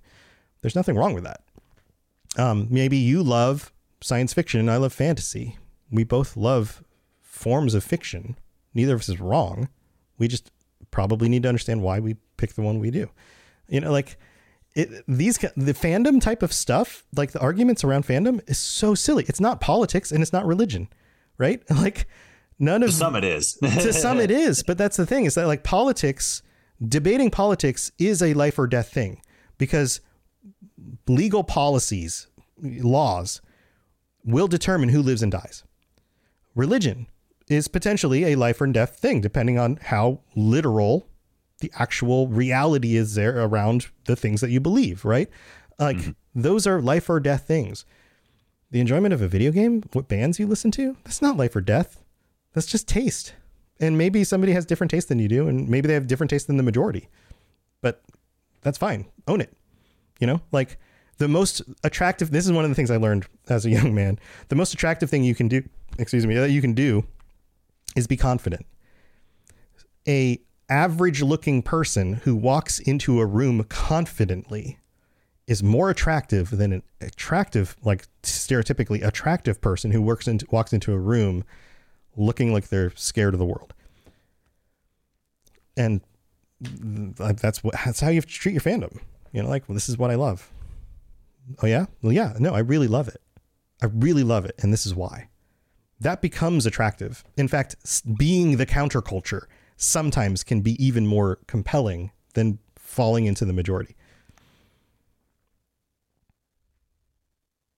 That was good. I think that was a. I think that was a good uh, good quote to, to end the end the podcast on. yeah, yeah. So love what you love, like enjoy what you enjoy uh, you know, don't let other people tell you that you can't enjoy a thing. I think the Fallout 76 community knows that more than most people. And, oh no, yeah, you know, they fought tooth and nail for that. absolutely, absolutely. For years, they've been arguing on social media about like, well, you're an idiot because you didn't give the game a second try, and it's a lot better now. So maybe stop right. stealing that from yourself and actually enjoy things. You know, like, yeah, what are you doing? yeah. To plug into everything else we're doing, check out robotsradio.net reach out to me on Twitter at robots underscore radio. Check out the Robots Radio Rocket Club, where you can join me and a bunch of our other creators creating your podcast, starting a new podcast, or helping your current podcast grow. There's more information about that on robotsradio.net as well. And you can always talk with us and the entire community, over 2,000 people on the Robots Radio Discord. Come join us. We'd love to chat with you. See you guys next time.